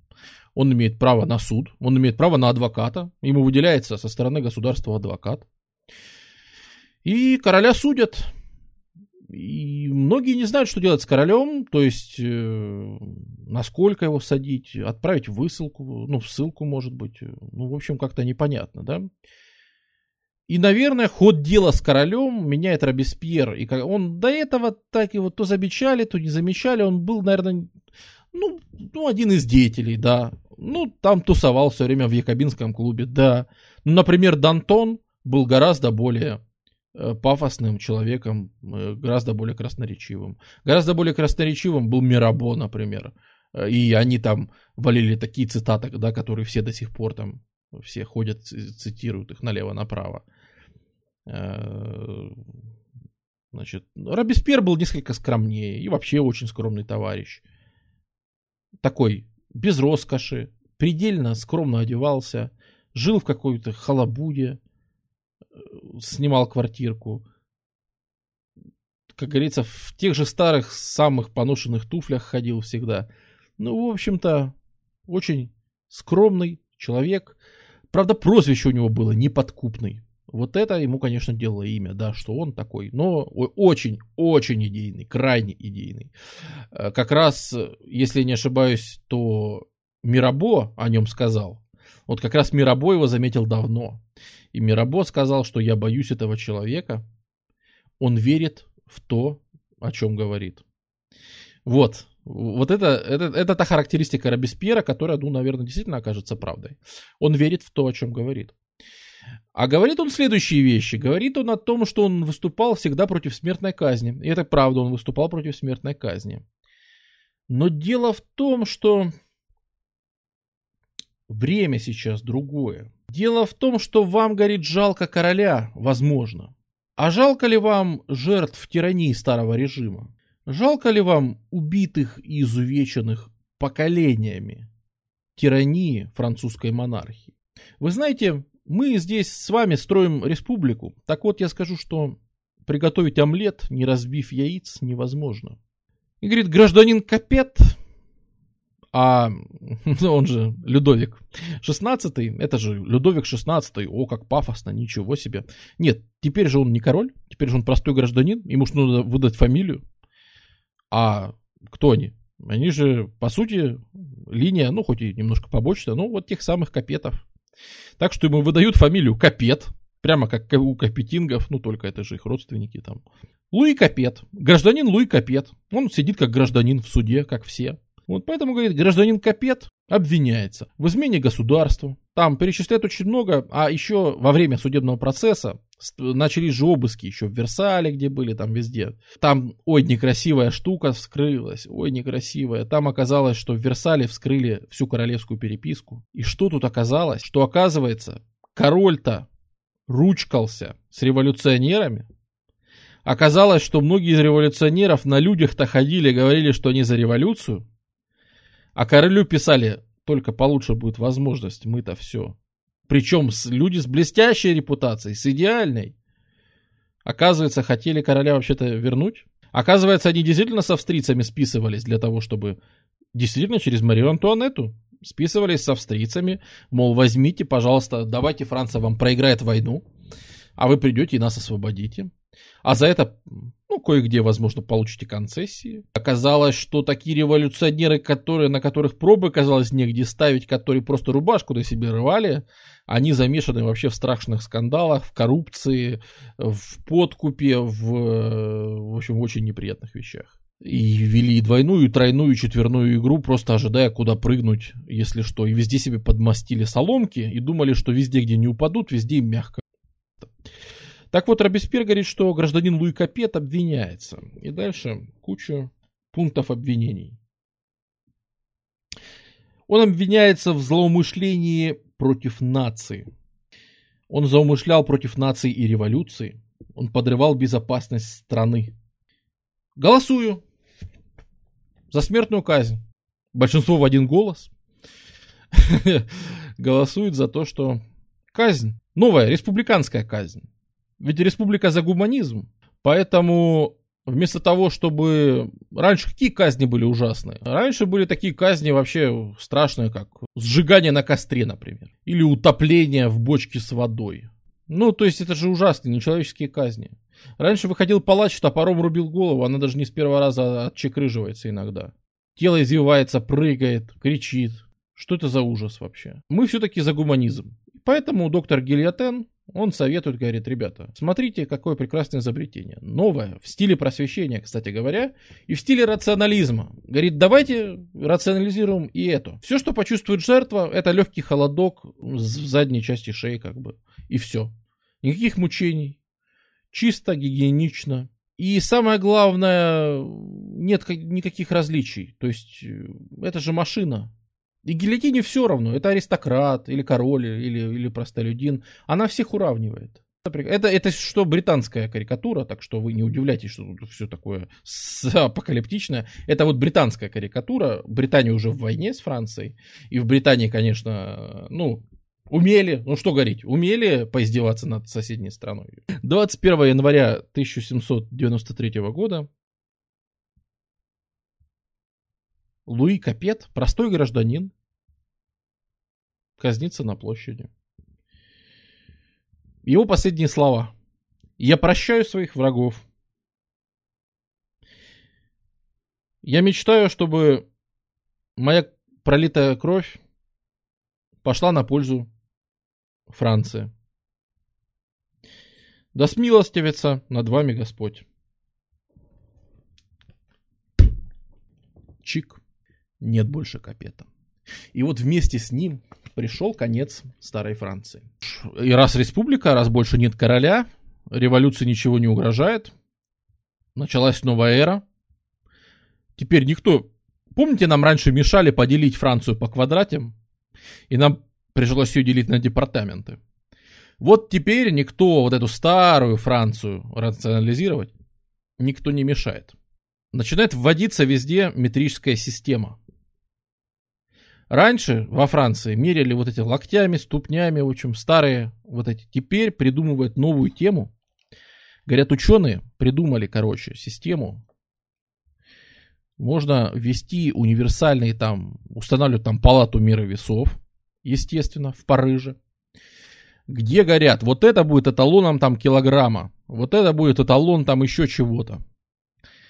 В общем, грамма там и всего остального. Разобрались, это эталон метра там и всего.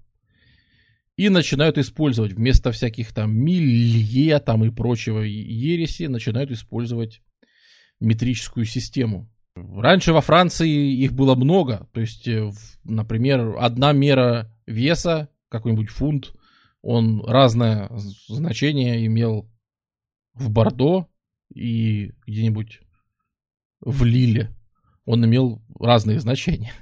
Никакой стандартизации не было, только очень примерная. Теперь все полностью стандартизовано. Стандартизируются все меры жизни. Килограмм, тысяча грамм, 100 сантиметров, метр. Дальше, наверное, немножко непривычные для вас вещи. 100 секунд, минута. 100 минут, час. Неделя? Нет никакой недели. Есть декада. 10 дней. Три декады? Месяц. Каждый месяц называется не так, как он назывался, а по погоде. Вот департаменты мы же не называем теперь департамент там, как он раньше назывался, Гасконь какой-нибудь или еще. Департамент называется строго по географической местности. Департамент находится возле Монблана. Он называется департамент Монблан. Департамент находится возле речушки Луары. Он называется Луара. Все должно быть понятно. Так и месяц. Жарко в месяце. В июле. Он должен называться месяц жаркий. Термидор. Если в месяце и там еще что-то, вот он так и должен называться. Какие? Дни каких-то святых у вас были? Э, говорят, там жалуются, вот, дни святых там надо было там на, на праздник такого святого там Жермена начинать сеять. Так зачем вам праздник святого Жермена? Праздник посева, так и будет называться. день посева. А это будет день сбора урожая, день сбора, давайте даже по злакам распределим, день сбора того, день сбора всего. Чего им еще хоронякам надо-то? Никаких, закрепляется то предложение, что было раньше, никаких месье и мадам, только ситюэн. Гражданин должен по-новому думать, по-новому чувствовать, он себя по-новому должен вести себя и разговаривать. Мы строим новый мир, а старый надо быстро, быстро убрать. Нет никакой Пасхи, нет никакого Рождества. Есть День Республики и День Конституции вместо этих двух праздников. Главное, это если ты там считаешь, что ты там празднуешь какую-то Пасху, празднуй ее у себя дома, пожалуйста. А в этот день у нас государственный праздник, День Республики. Мы преобразуем просто время и пространство. Мы преобразуем весь образ мышления. Мы просто новых людей сейчас создадим. Франция, она лучше, французский народ лучше всех остальных народов в мире. И Франция как страна, она лучшая в мире. Француз не имеет права теперь друг к другу обращаться в вы. Запрещено. Мы обращаемся друг к другу только на ты. Мы все равны. Только, только на ты. Только ту можно обращаться. И все. И так далее, и тому подобное. Очень много таких изменений, мы их можем и перечислять, и перечислять, и перечислять. Кое о чем граждана, граждане парижане все-таки забыли. Граждане парижане забыли о том, что во Франции есть целая страна. Есть такой регион, который называется Вандея. Такая исконно-посконная Франция. Ну, это просто ярчайший пример вот здесь. Из этих местностей, примерно из этих краев, в свое время была Жанна Д'Арк. То есть вы себе представляете, как местные люди относятся к церкви, к религии и всему остальному. Это очень набожные люди. И когда не стало короля, они сказали очень просто. Нет короля, нет закона. Закон – это король, источник власти. А вы кто такие? Какие-то парижские модники? Или парижские работяги, которые там сели? В Париже забыли, что во Франции есть вот эта вот сила. Ее часто называют темной какой-то еще. Не знаю насчет темной, но это могучая сила. Это вот люди с мозолистыми руками, которые работают на земле, такая вот соль земли, у которых есть Бог, есть церковь. Раньше в этом регионе он пользовался небольшими поблажками от старого режима, и они платили налогов чуть меньше, чем все. А теперь стали платить как все. И для них это стало ухудшением ситуации, а не улучшением, как для многих других. В Вандее почти все церкви не поддержали переход еще к конституционному тому этому режиму. Когда приезжали священники, грубо говоря, государственные, им, под, им убивали домашних животных, им стреляли в двери, на них там выливали горшки и закон. Их всячески выдавливали, вытравливали. А сами ходили все равно молиться и все делать. Все равно э, свои, к своим старым священникам. Плюс, все же перекроили под департаменты, вы видели. А вот в таких регионах, это не только Вандея, и Нормандия тоже, очень многие такие регионы такого плана. Э, там как все было устроено. Вся жизнь веками была устроена вокруг местной церкви. Это разбросанные фермы сельскохозяйственные, на которых работают вот такие вот простые люди. И они видят друг друга только в церкви. Они туда собираются со всей окрестности, там, в воскресенье. И там же обсуждают свои вопросы. И так и живет вся округа. Обсуждениями, как это все устраивается и все. И вот этот старый уклад был новыми перелинейными департаментами полностью уничтожен. Потому что старые прихожане, они оказались теперь в разных департаментах. Они теперь не относились, там, к старой церкви ее могло вообще теперь там не оказаться, а в той церкви теперь вообще сидел какой-то для них совершенно непонятный государственный священник, который присягал нации и стране. Что это такое? Тем более, с их точки зрения, один из основных принципов, который высказан еще в Библии, о том, что отдай Богу Богова, а кесарю Кесарева, был нарушен а именно государство стало лезть в религию. И вот тут они уже не выдержали. И они подняли восстание. Да, среди них многие объективно любили короля.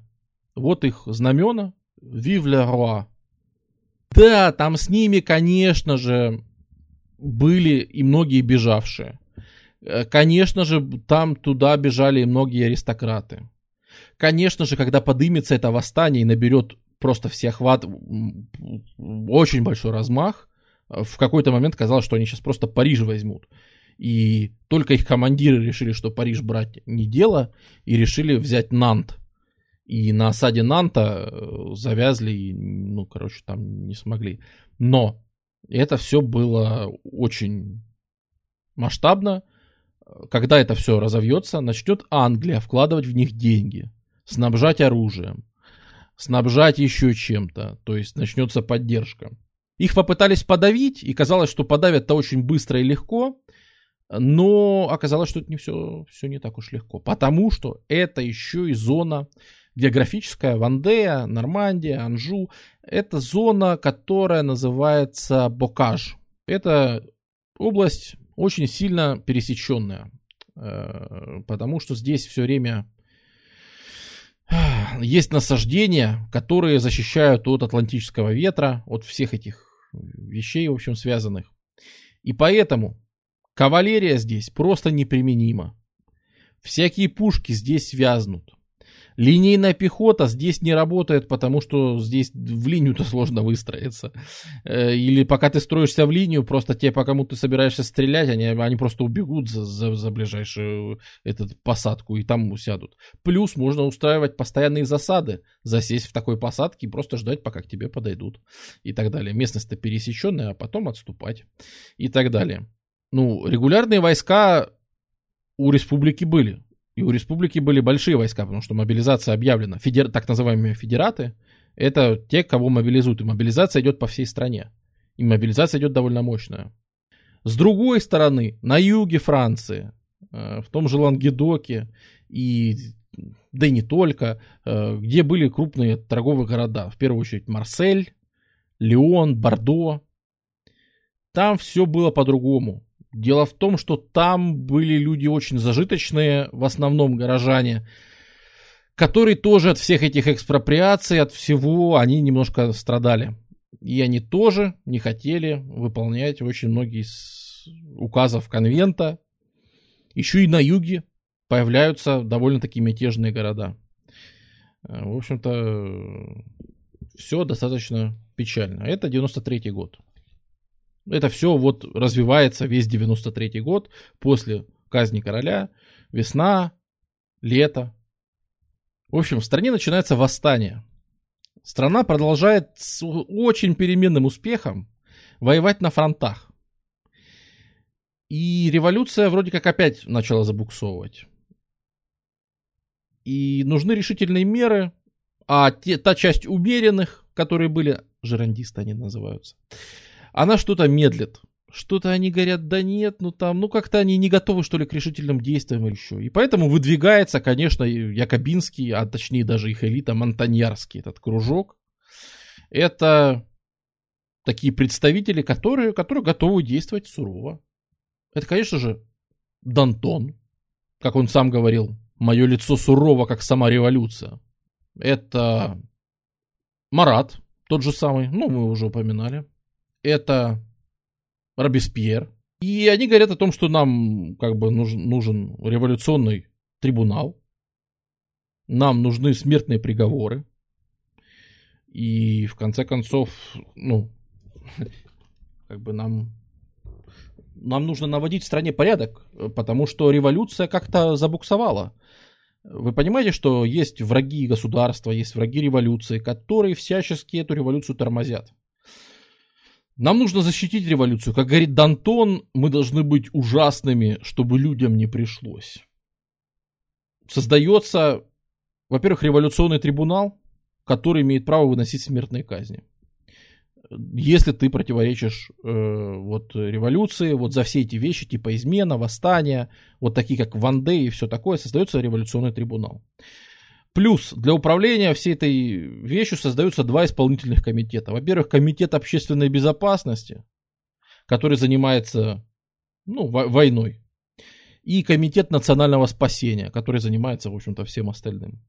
На улицах начинает действовать анкюлотская милиция. Милиция ополчения. Они бегают, вылавливают тех, кто им не нравится, в основном, если там на аристократа похож или чего. И, в общем, волокут их, заставляют там, ну, спрашивают там, республику любишь там, и все в таком духе. То есть начинается откровенное прессование, еще и с улицы. При этом все санкюлоты, они просто молятся на якобинцев, там, на Робеспьера и всех остальных. Вот, наконец-то, кажется, вот эти люди, по-моему, наконец-то пришли к власти те, кто готов не размениваться. Но им опять вот жерандисты ставят палки в колеса, говорят, ну там ну нельзя, это жестко. Поэтому 2 июня 1793 э, эта милиция, она просто врывается, ну то есть санкулоты просто врываются в конвент прямо во время заседания. Они приходят, берут под стражу 20 с лишним участников вот этих вот умеренных жерандистов и выводят их, то есть, а, и просто присутствуют в зале, как бы заставляя голосовать, говорят, а теперь голосуйте за их исключение, а мы тут постоим. Стоят вооруженные люди с улицы, говорят, мы тут постоим, а вы, пожалуйста, голосуйте. Ну и все голосуют за их исключение, конечно. За их исключение, за их заключение и так далее, и так далее. 29 жерандистов, 9 сбежало, в общем, все остальные сбежали.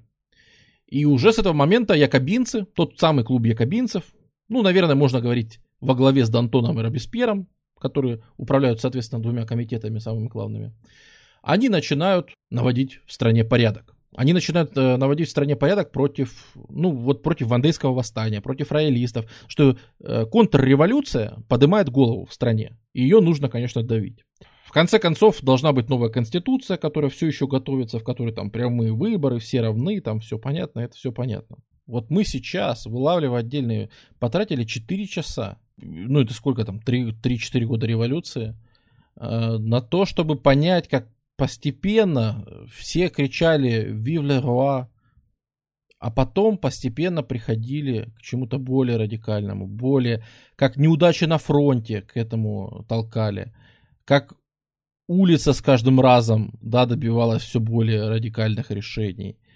Э, как влияло там противостояние, и вот нарастал вот этот антагонизм, он нарастал, конечно же, копились все эти противоречия. А тут, понимаете, вот э, к ну, в общественном сознании вот известное еще событие, это смерть Марата, конечно же. В основном из-за картины э, Давида, смерть Марата. Э, ну, это, это знаменитейшая картина. Здесь, конечно, Марат показан очень прилизанным, понятное дело. Ну, потому что художник явно на стороне Марата. Но это тоже показательный момент, что его же читала вся страна, и он был проповедником казни, убийств там и всего. И Шарлотта Карде, э, женщина политически активная, которая была федералисткой. То есть э, она э, не федераткой, а федералисткой. Это федералисты были на юге, потому что всякие города торговые, типа Бордо, Марселя, они хотели, чтобы Париж не перетягивал на себя одеяло. В общем, э, большие города тоже важные. Они не хотели, чтобы Париж на себя перетягивал одеяло. И они, например, выкидывали иногда якобинцев у себя из э, городов или еще чего-то. Они говорили, Париж дай нам федер... федеральные как бы права, мы федералисты, мы хотим больше прав на местах. Не, не тяни все на себя, Париж, Париж, у нас тут другие ребята. Здесь тебе как бы не, не Вандея, и, да, и даже не Мец там, вот. Здесь как бы все, все по-другому немножко у нас. Э, и вот эти федералисты, они тоже поднимают восстание, но это более городское, да, если Вандея это совсем исконно пасконное, то эти такие более городские. И вот Шарлотта Кардена была такой же вот федералисткой, как раз верила в эти идеи, и она считала, что насилие растет из-за журналиста Марата. И она решила с ним встретиться, она поехала в Париж, пришла к нему, сказала, что она принесла ценные сведения о повстанцах в Нормандии. Вот, она с ним встретилась, побеседовала немножко, ну и ножом его зарезала. Ее, конечно, схватили, ее там повели, ее судили, ее казнили. Это все само собой. И это даже не столько отношение к делу-то имеет, сколько то, что и Шарлотта Карде в 89 году была радикальной противницей старого режима. И Марат был радикальным противником старого режима. И, наверное, в 89 году то, что они друг друга будут резать, еще никто себе и представить не мог. Они точно были по одну сторону условной баррикад. Но это 93 год. И вот ситуация. Наших убивают. Марата убили прямо у него дома. Это что же, вокруг шпионы? Вокруг предатели? У нас идет война коалиций против нас. Весь мир практически, вся Европа. Мы в кольце врагов. Британия спонсирует восстание. Там он в Вандее какие-то бегают дремучие крестьяне. На юге города нас не принимают. Поражение в войне. Опять просят, значит, установить эти цены, э, санкюлоты, короче, с улицы. Требуют установить э, честные цены на хлеб. Потому что хлеб все равно дорожает. Это что опять дело, да, идет, значит, к осени. И требования улицы, везде поражение и страх. Очень большой страх, что сейчас все это накроется и очень много неудач. Из этого рождается вот идея радикального решения вопросов. Конвент централизует власть в комитетах. Комитету национальной безопасности, э, общественной безопасности и комитету национального спасения. Комитет имеет возможность, которым управляет сначала Дентон, потом Робеспьер. Комитет имеет возможность регулировать экономику, э, управлять войсками, принимать политические решения, принимать судебные решения, э, принимать законы, тормозить законы, отменять законы. Практически комитет, несмотря на то, что вроде как конвент правит, это все-таки республика, и управление коллегиальное, правит конвент. Но по сути вся власть концентрируется в комитете национального спасения. А его руководитель, председатель, это Робеспьер. И задача у них, в первую очередь, подавить контрреволюцию и успешно вести войну. И ей подчиняются все остальные смыслы. На улицах появляются плакаты, изданные конвентом. Граждане, Родина в опасности. Создается революционная армия и революционные комитеты. Это такие части военные которые даже не совсем военные части. Это что-то типа карательных спецотрядов, которые должны подавлять, которые должны подавлять партизанское восстание. Ну, теми методами, которыми обычно подавляется партизанское восстание. Мы уже это обсуждали на каких-то стримах и, наверное, будем еще. Эффективных методов борьбы с партизанами он во все века существовал только один. Уничтожение их баз. А их базы — это их села. Поэтому создаются так называемые адские колонны командира Вестермана, которые идут в Вандею. И они идут там искоренять восстание. Вводятся фиксированные цены на 39 видов товаров. На хлеб, на соль, воск, вино, уксус, рыба, мыло. Практически все, что вы можете себе представить. Вводятся фиксированные цены – для того, чтобы как-то остановить инфляцию, для того, чтобы как-то остановить экономический кризис, который куда-то катится. Протекционистские меры. Издается, наверное, самый важный пункт из этих, 17 сентября, издается декрет, который называется декрет о подозрительных. А именно, как объяснил сам Дантон, этот декрет устанавливает диктатуру граждан преданных свободе над подозрительными гражданами. Эм, создаются в комитетах общественного спасения, весь персонал переводится на государство, то есть раньше это были там то добровольцы, то еще кто-то. Сейчас они находятся на государственных, там, 3 франка в день, по-моему, получают, э, получают, то есть государственную зарплату, они переводятся на паек.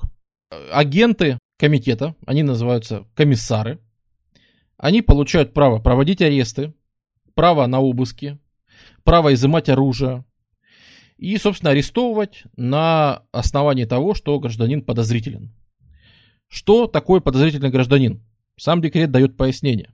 Это любой, кто имеет связи за рубежом, любой, кто имеет связи с бывшей аристократией, любой, кто сочувствует восстанию федералистов или роялистов, любой, кто действует как враг свободы, словом, делом, поведением. Имущество арестованных, их будет арестовано до 400 тысяч в стране. Имущество у них конфисковывается, изымается, пускается на нужды государства и войны. Комиссары отправляются в провинцию для контролирования там всех процессов. Они разъясняют местным муниципальным властям, как нужно себя вести, что делать, какие реформы принимать и так далее. Они наблюдатели и, если нужно, имеют право вмешиваться. В первую очередь им необходимо э, изымать продовольствие на нужды армии. Во вторую очередь им необходимо налаживать вот поставки, опять же, на армию, на все остальное, но нужен хлеб, в общем, для войны, для, для ну и проводить, собственно, саму мобилизацию. То есть набирать мобилизацию нужно все, все, все на войну. Э, опять же, общество в опасности, да? Э, суд отменен, адвокаты отведены, э, вообще судопроизводство отменено как ненадобность, потому что, ну, оно очень сильно отъедает время и ресурсы, на которые просто нет, и адвокаты заняты, они сейчас не нужны. Поэтому приостанавливается все это действие, всего этого. Вводится на повестке дня, как сказал сам Робеспьер, на повестке дня у нас террор.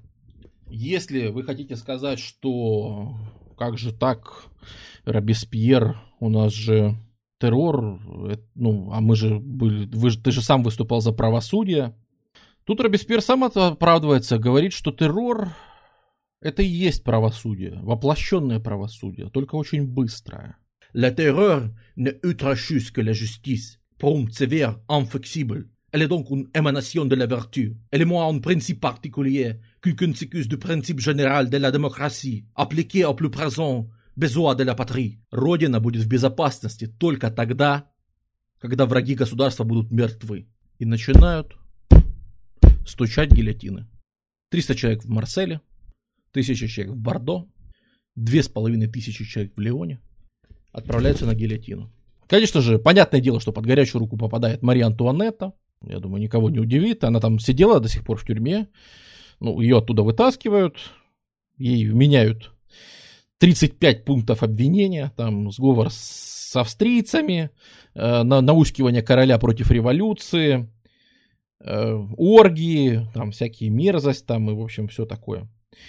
В октябре ее казнят. Казнятся вот те вот самые арестованные умеренные, которых 29 человек там взяли под арест. Их всех, конечно же, пускают на гильотину. Там Брисо, Вернё, в общем, все такие. Туда же, кстати, попадает под гильотину, попадает Лавуазье, ученый известный. Там то ли по доносу, то ли как. В общем, оказалось, что он там давал какие-то советы, как должно работать научное сообщество. И какие-то его советы посчитали контрреволюционными, короче, что-то там то ли он сказал, что там подготовка нужна кому-то, что, в общем, там, там какое-то очень мутное дело. Но, в общем, великий ученый Лавуазье тоже отправляется на гильотину. Туда же отправляется, кстати сказать, Филипп Галите, тот самый, с которого революция начиналась в Пале-Рояль, тот самый, который фамилию свою сменил на Эгалите, чтобы показать, что он не имеет общего ничего с э, аристократами. Когда его сказали ваше последнее слово, он сказал две бутылки шампанского, пожалуйста, мне. Ну и вообще, вообще все это начинает как бы стучать. Гильотина начинает очень активно. Будет уничтожено около 40 тысяч человек, около 400 тысяч окажется в тюрьмах. Тюрьмы, конечно, переполнены. Э, казнь станет настолько обычной, да, что будут использовать термины типа не казнить на гильотине, а там сходить побриться или сходить заглянуть в окно республики. Э, значит, такие эфемизмы будут. Вот. Ну, вообще, вообще, так как убийства стали достаточно обычным делом, то эфемизмов тоже будет много. Э, плюс, конечно же, конечно же, начинаются массовые казни в Андее. Там казни достигают таких количеств, что некогда делать это всю гильотину. Там делают... Была старая казнь королевская, которая называлась «Испить из чаши». Это когда тебя просто топили в бочке э, с водой. А тут они топят в реке и называют «Испить из большой чашки» это. Вот генерал Корне, вот тут он вот тут изображен. Он э, по приказу конвента, э, значит, ну, то есть казнит э, всех, включая семьи, Э, партизан, то есть, ну, там, семьи, родственники, их э, называли этот самый э, революционная, революционные свадьбы устраивают. По двое всех связывают и просто кидают в реку связанных. И они так просто быстрее тонут, потому что убивать их гильотиной просто некогда. Поэтому их просто в Луаре топят, э, что-то типа 4000 человек утопят, что-то такое, если я не ошибаюсь. Вводятся налоги на богатых, повышенные. Вводятся для того, чтобы все-таки как-то, ну, закрепить это дело, вводятся, ну, то есть, чтобы не только мы о терроре говорили, потому что это же делается зачем-то, это же не то, что у людей какие-то кровавые чертики в глазах заплясали. Нет. Э, дело в том, что это в Нанте, да, это в Нанте. Нантские утопления, да. Э, нет, действительно, довольно успешно проводится мобилизация. Э, по, под, под ружье получается поставить к лету 94-го 750 тысяч человек. И эта армия начнет одерживать победы. Плюс к тому моменту там на юге, в городе Тулон, будет осада. Ее очень талантливо проведет такой молодой товарищ какой-то. Ну, он такой, он не совсем товарищ, он какой-то, он говорится еще с жутким, как корсиканским акцентом, ну, итальянским акцентом, как это сказать. Но с другой стороны, ну да, ну Наполеон корсиканец и что? Мы же строим новую Францию с единой французской нацией где нет ни гасконца, никого еще. И если этот новый корсиканец хочет влиться в эту новую французскую нацию, почему бы и нет? Все дороги открыты. Имеешь право. Дома иммигрантов, там все, что там не распродано, понятное дело, что разрешается разрушать оставшиеся дома иммигрантов для того, чтобы строить что-то свое. Создаются фабрики, и то есть для того, чтобы занять народ чем-то, потому что очень многие безработные, э, создаются текстильные фабрики, которые шьют для армии, значит, ну, форму, создаются очень много оружейных, э, которые занимаются, ну, то есть там для мужчин трудоустройство. Э, так что огромное количество народу становится трудоустроено и начинает жить, ну, хотя бы там появляются средства к существованию. Плюс, если у тебя есть работа, у тебя меньше поводов выходить все-таки и протестовать. Так-сяк из зафиксированных цен получается, то есть вот комиссары очень тонко следят, чтобы хлеб по всей стране размазать очень-очень аккуратно, чтобы на всех хватило. Чтобы, грубо говоря, нигде ситуация не скатывалась в голод в откровенный, и они тонко-тонко, но прям, прям прицельно. То есть буквально, что вот там три телеги с хлебом завести там в село такое-то. Ну, прямо точечно распределяют хлеб по всей стране, по всем 83 департаментам. Это что же колоссальная работа. И этим занимаются комиссары комитета, да. Вот, и они это все развозят. Вводятся пенсии э, для ветеранов, в первую очередь. То есть, если ты пошел на эту войну, мобилизировался, и тебя там покалечило, у тебя будет выплата. Это свежее изобретение, такого никогда не было. Это круто. Для вдов, для сирот, то есть для самых незащищенных, для самых бедных вводится некое социальное страхование. В принципе, наверное, стоит упомянуть, что в самом Париже начинается дехристианизация, но ее комитет не очень поддерживал. То есть, если вы думаете, что вот эти действия комитета это самое агрессивное, что могло быть, ничего подобного. А, даже в этот момент Робеспьера критикуют, например, эбертисты, а, которые говорят, что вы что, вы, что вы как пусечки, э, вы ходите и ну, просто ерундой занимаетесь. Мало, мало крови. Где, где вообще отлетающие, где вообще апокалиптичность? Надо просто залить Францию кровью, и только тогда из нее там что-то вырастет. Все остальное как бы вообще не вариант. Э, вы занимаетесь какой-то ерундой в плане э, вот этих там с Христом заигрывания и все остальное. Коммуна, Парижская коммуна принимает полную дехристианизацию Франции. Ее Францию спасет дехристианизация. Собора Парижской Богоматери сбиваются всякие христианские, короче, эти самые, христианская всякая символика, там кресты, все остальное. И Э, ну, естественно, картины, иконы начинают уничтожаться и сжигаться, ну, это само собой. Э, разбиваются, там была аллея античных э, всяких героев, они все тоже разбиваются, потому что толпа санкюлотов подумала, что это статуи французских королей. Вот, и они их всех поразбивали.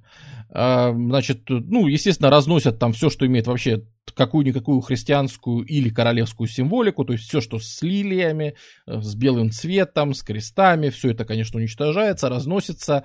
В соборе Парижской Богоматери открываются э, культ разума и такой кружок разума. Местная оперная певичка коронуется королевой разума и начинает там вести, значит, эти самые. Я там посвящаю там это самое, там, создаются предложения там перенести тела всех известных французов и соорудить из них гигантский мавзолей на главной площади. И вот это вот будет вообще великолепно. Э, Чтобы там был обязательно Вольтер, Руссо, ну вот тех, кого мы в начале лекции называли, они не все померли, не то что в Париже, не все во Франции померли. Поэтому предлагается создать такой мавзолей великих людей, в который всех их сносить и хоронить. И как бы это будет лучше любого храма.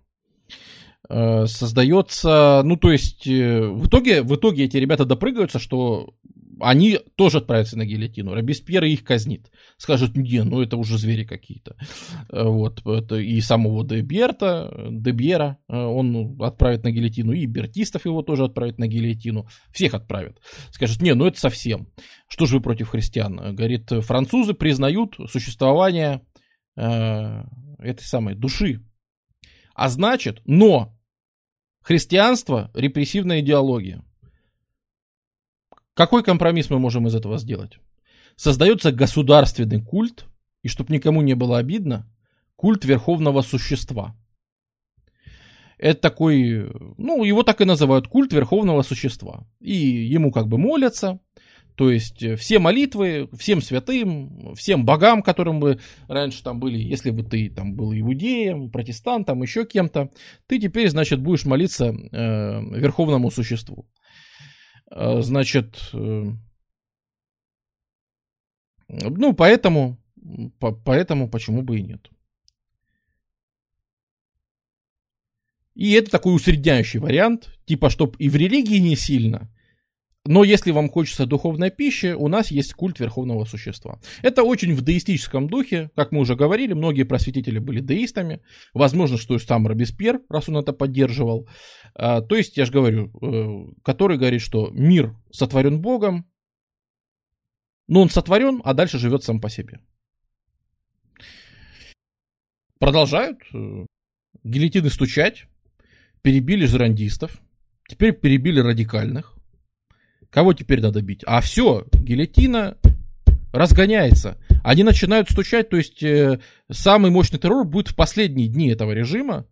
То есть с сентября по июль количество казненных все время увеличивается с каждым месяцем. Гильотины разгоняются. Их пришлось убрать, правда, с площадей, потому что раньше люди с удовольствием ходили на казни, Потому что раньше вот это казни были, подпалили бабу, она верещит, волосы развиваются, там ужас, класс, веселуха, детей обязательно возьмем, посмотрим. Повесят кого-то, а он э, опростался, смеха-то просто смеялись, чуть животики не порвали. Раньше люди ходили как на сейшн, посмотреть на казнь. А теперь что, мы пришли, собрались с толпой, там пук, упала голова, в корзинке унесли, и все, это просто неинтересно, да? Э, Дантон, зная это, обязательно скажет потом, вы меня если отправите, мы, вы мою голову обязательно покажите людям, чтобы все ее видели. Моя голова этого достойна. И он оказался прав. Он тоже попадет на гильотину, э, потому что случился большой скандал. То есть, э, когда уничтожали все, что связано со старым режимом, под нож пошла и старая такая организация, э, а именно французская Вестинская компания. Она ассоциировалась с королем, там, с угнетением рабов. Конечно же, рабам дают э, на Гаити этих самых, им тоже дают права человека и гражданина, отмена рабства в колониях, т -т -т, все как бы, то есть все люди равны, это пол, ну, то есть в этом смысле эгалите абсолютно полное. Значит, э, и по, под нож пошла в Вест-Индия, и оказалось, что в махинациях, в которых она была замешана, участвовал Дантон. И для неподкупного Робеспьера это был удар, потому что, ну, они были друзьями. Это были самых два мощных якобинца. Дантон вообще был человеком, который учредил эти суды. Дантон был человеком, который учредил вот это вот. То, что он потом пойдет и сам попадет под гильотину, это был человек, который это учредил. То есть они были единомышленники. и друзья в первую очередь. Но что? Замешан в коррупции? Пошел на гильотину. И когда у Д'Антона сказали, что, ну, а как бы в чем-то, ну, вы хоть знаете, в чем вас обвиняют, э, Д'Антон показал, кивнул на Робеспьера, который рядом стал, сказал, пусть отвечает Санкюлот Иисус Христос. Так он очень желчно сказал, намекая на то, что у Робеспьера он стал мыслить, то есть когда ему говорили, что «А вам не кажется, что вы приступаете дикие нормы, защищая народ?» На что Робеспьер не моргнул глазом, ответил «Я не защищаю народ, я и есть народ». И вот на это намекал Дантон. Ну, дескать, что у Робеспьера мания величия или что-то в этом духе. Вот. Ну, мы не знаем, мы в голову залезть не можем. Дантон так считал. Э, и Димулена казнили, ну, то есть многих казнили. И вообще многие говорили, то есть, например, Наполеон скажет, что казнь Дантона была как раз самой большой ошибкой Робеспьера, потому что Наполеон будет говорить, что э, Наполеон был робеспьеристом. Наполеон очень во все это верил и считал, что отлично все. Э, только единственное, что вот когда произошла казнь Д'Антона, он сказал, что я разочаровался. Ну, потому что, ну, типа, есть же берега, мы же казнили неправильных. Ну, то есть террор оправдан против плохих людей, шпионов, врагов государства. А Д'Антон-то чем? Ну, как бы, ну, участвовал он, типа, в махинациях. Ну, отстрани ты его отдел там. Скажи, что ты больше там не, ну, на гильотину-то зачем сразу? Вандея подавлена. Э, восстание федералистов подавлено, расстреляно пушками. Но, как ни странно, вот паранойя росла. То есть люди уже начинают ходить, э, даже сами эти кабинцы начинают ходить с телохранителями везде. Все друг друга опасаются, везде шпиономания. Ну, шпион хотя и были, в принципе. Ну и шпиономания, то есть шпи- обвиняют и тех, кого вообще там, в принципе, бы не, не пошли под это дело. И тут еще у Робеспьера у него какие-то проблемы со здоровьем были. Но в июле он был вынужден на две недели взять отпуск. И за это время против него там сверстали заговор. Когда 27 июля он начинает там какой-то стандартный доклад э, по делам государства, и тут с места один не очень даже известный депутат начинает говорить, а за что вы там невинных-то казните?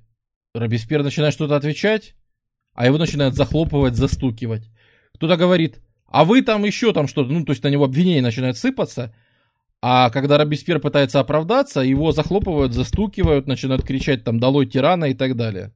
Случается суматоха, их вроде как арестовывают, отдают в тюрьму, а тюрьма на стороне Робеспьера. Тюрьма говорит, не выдадим, мы их будем скрывать.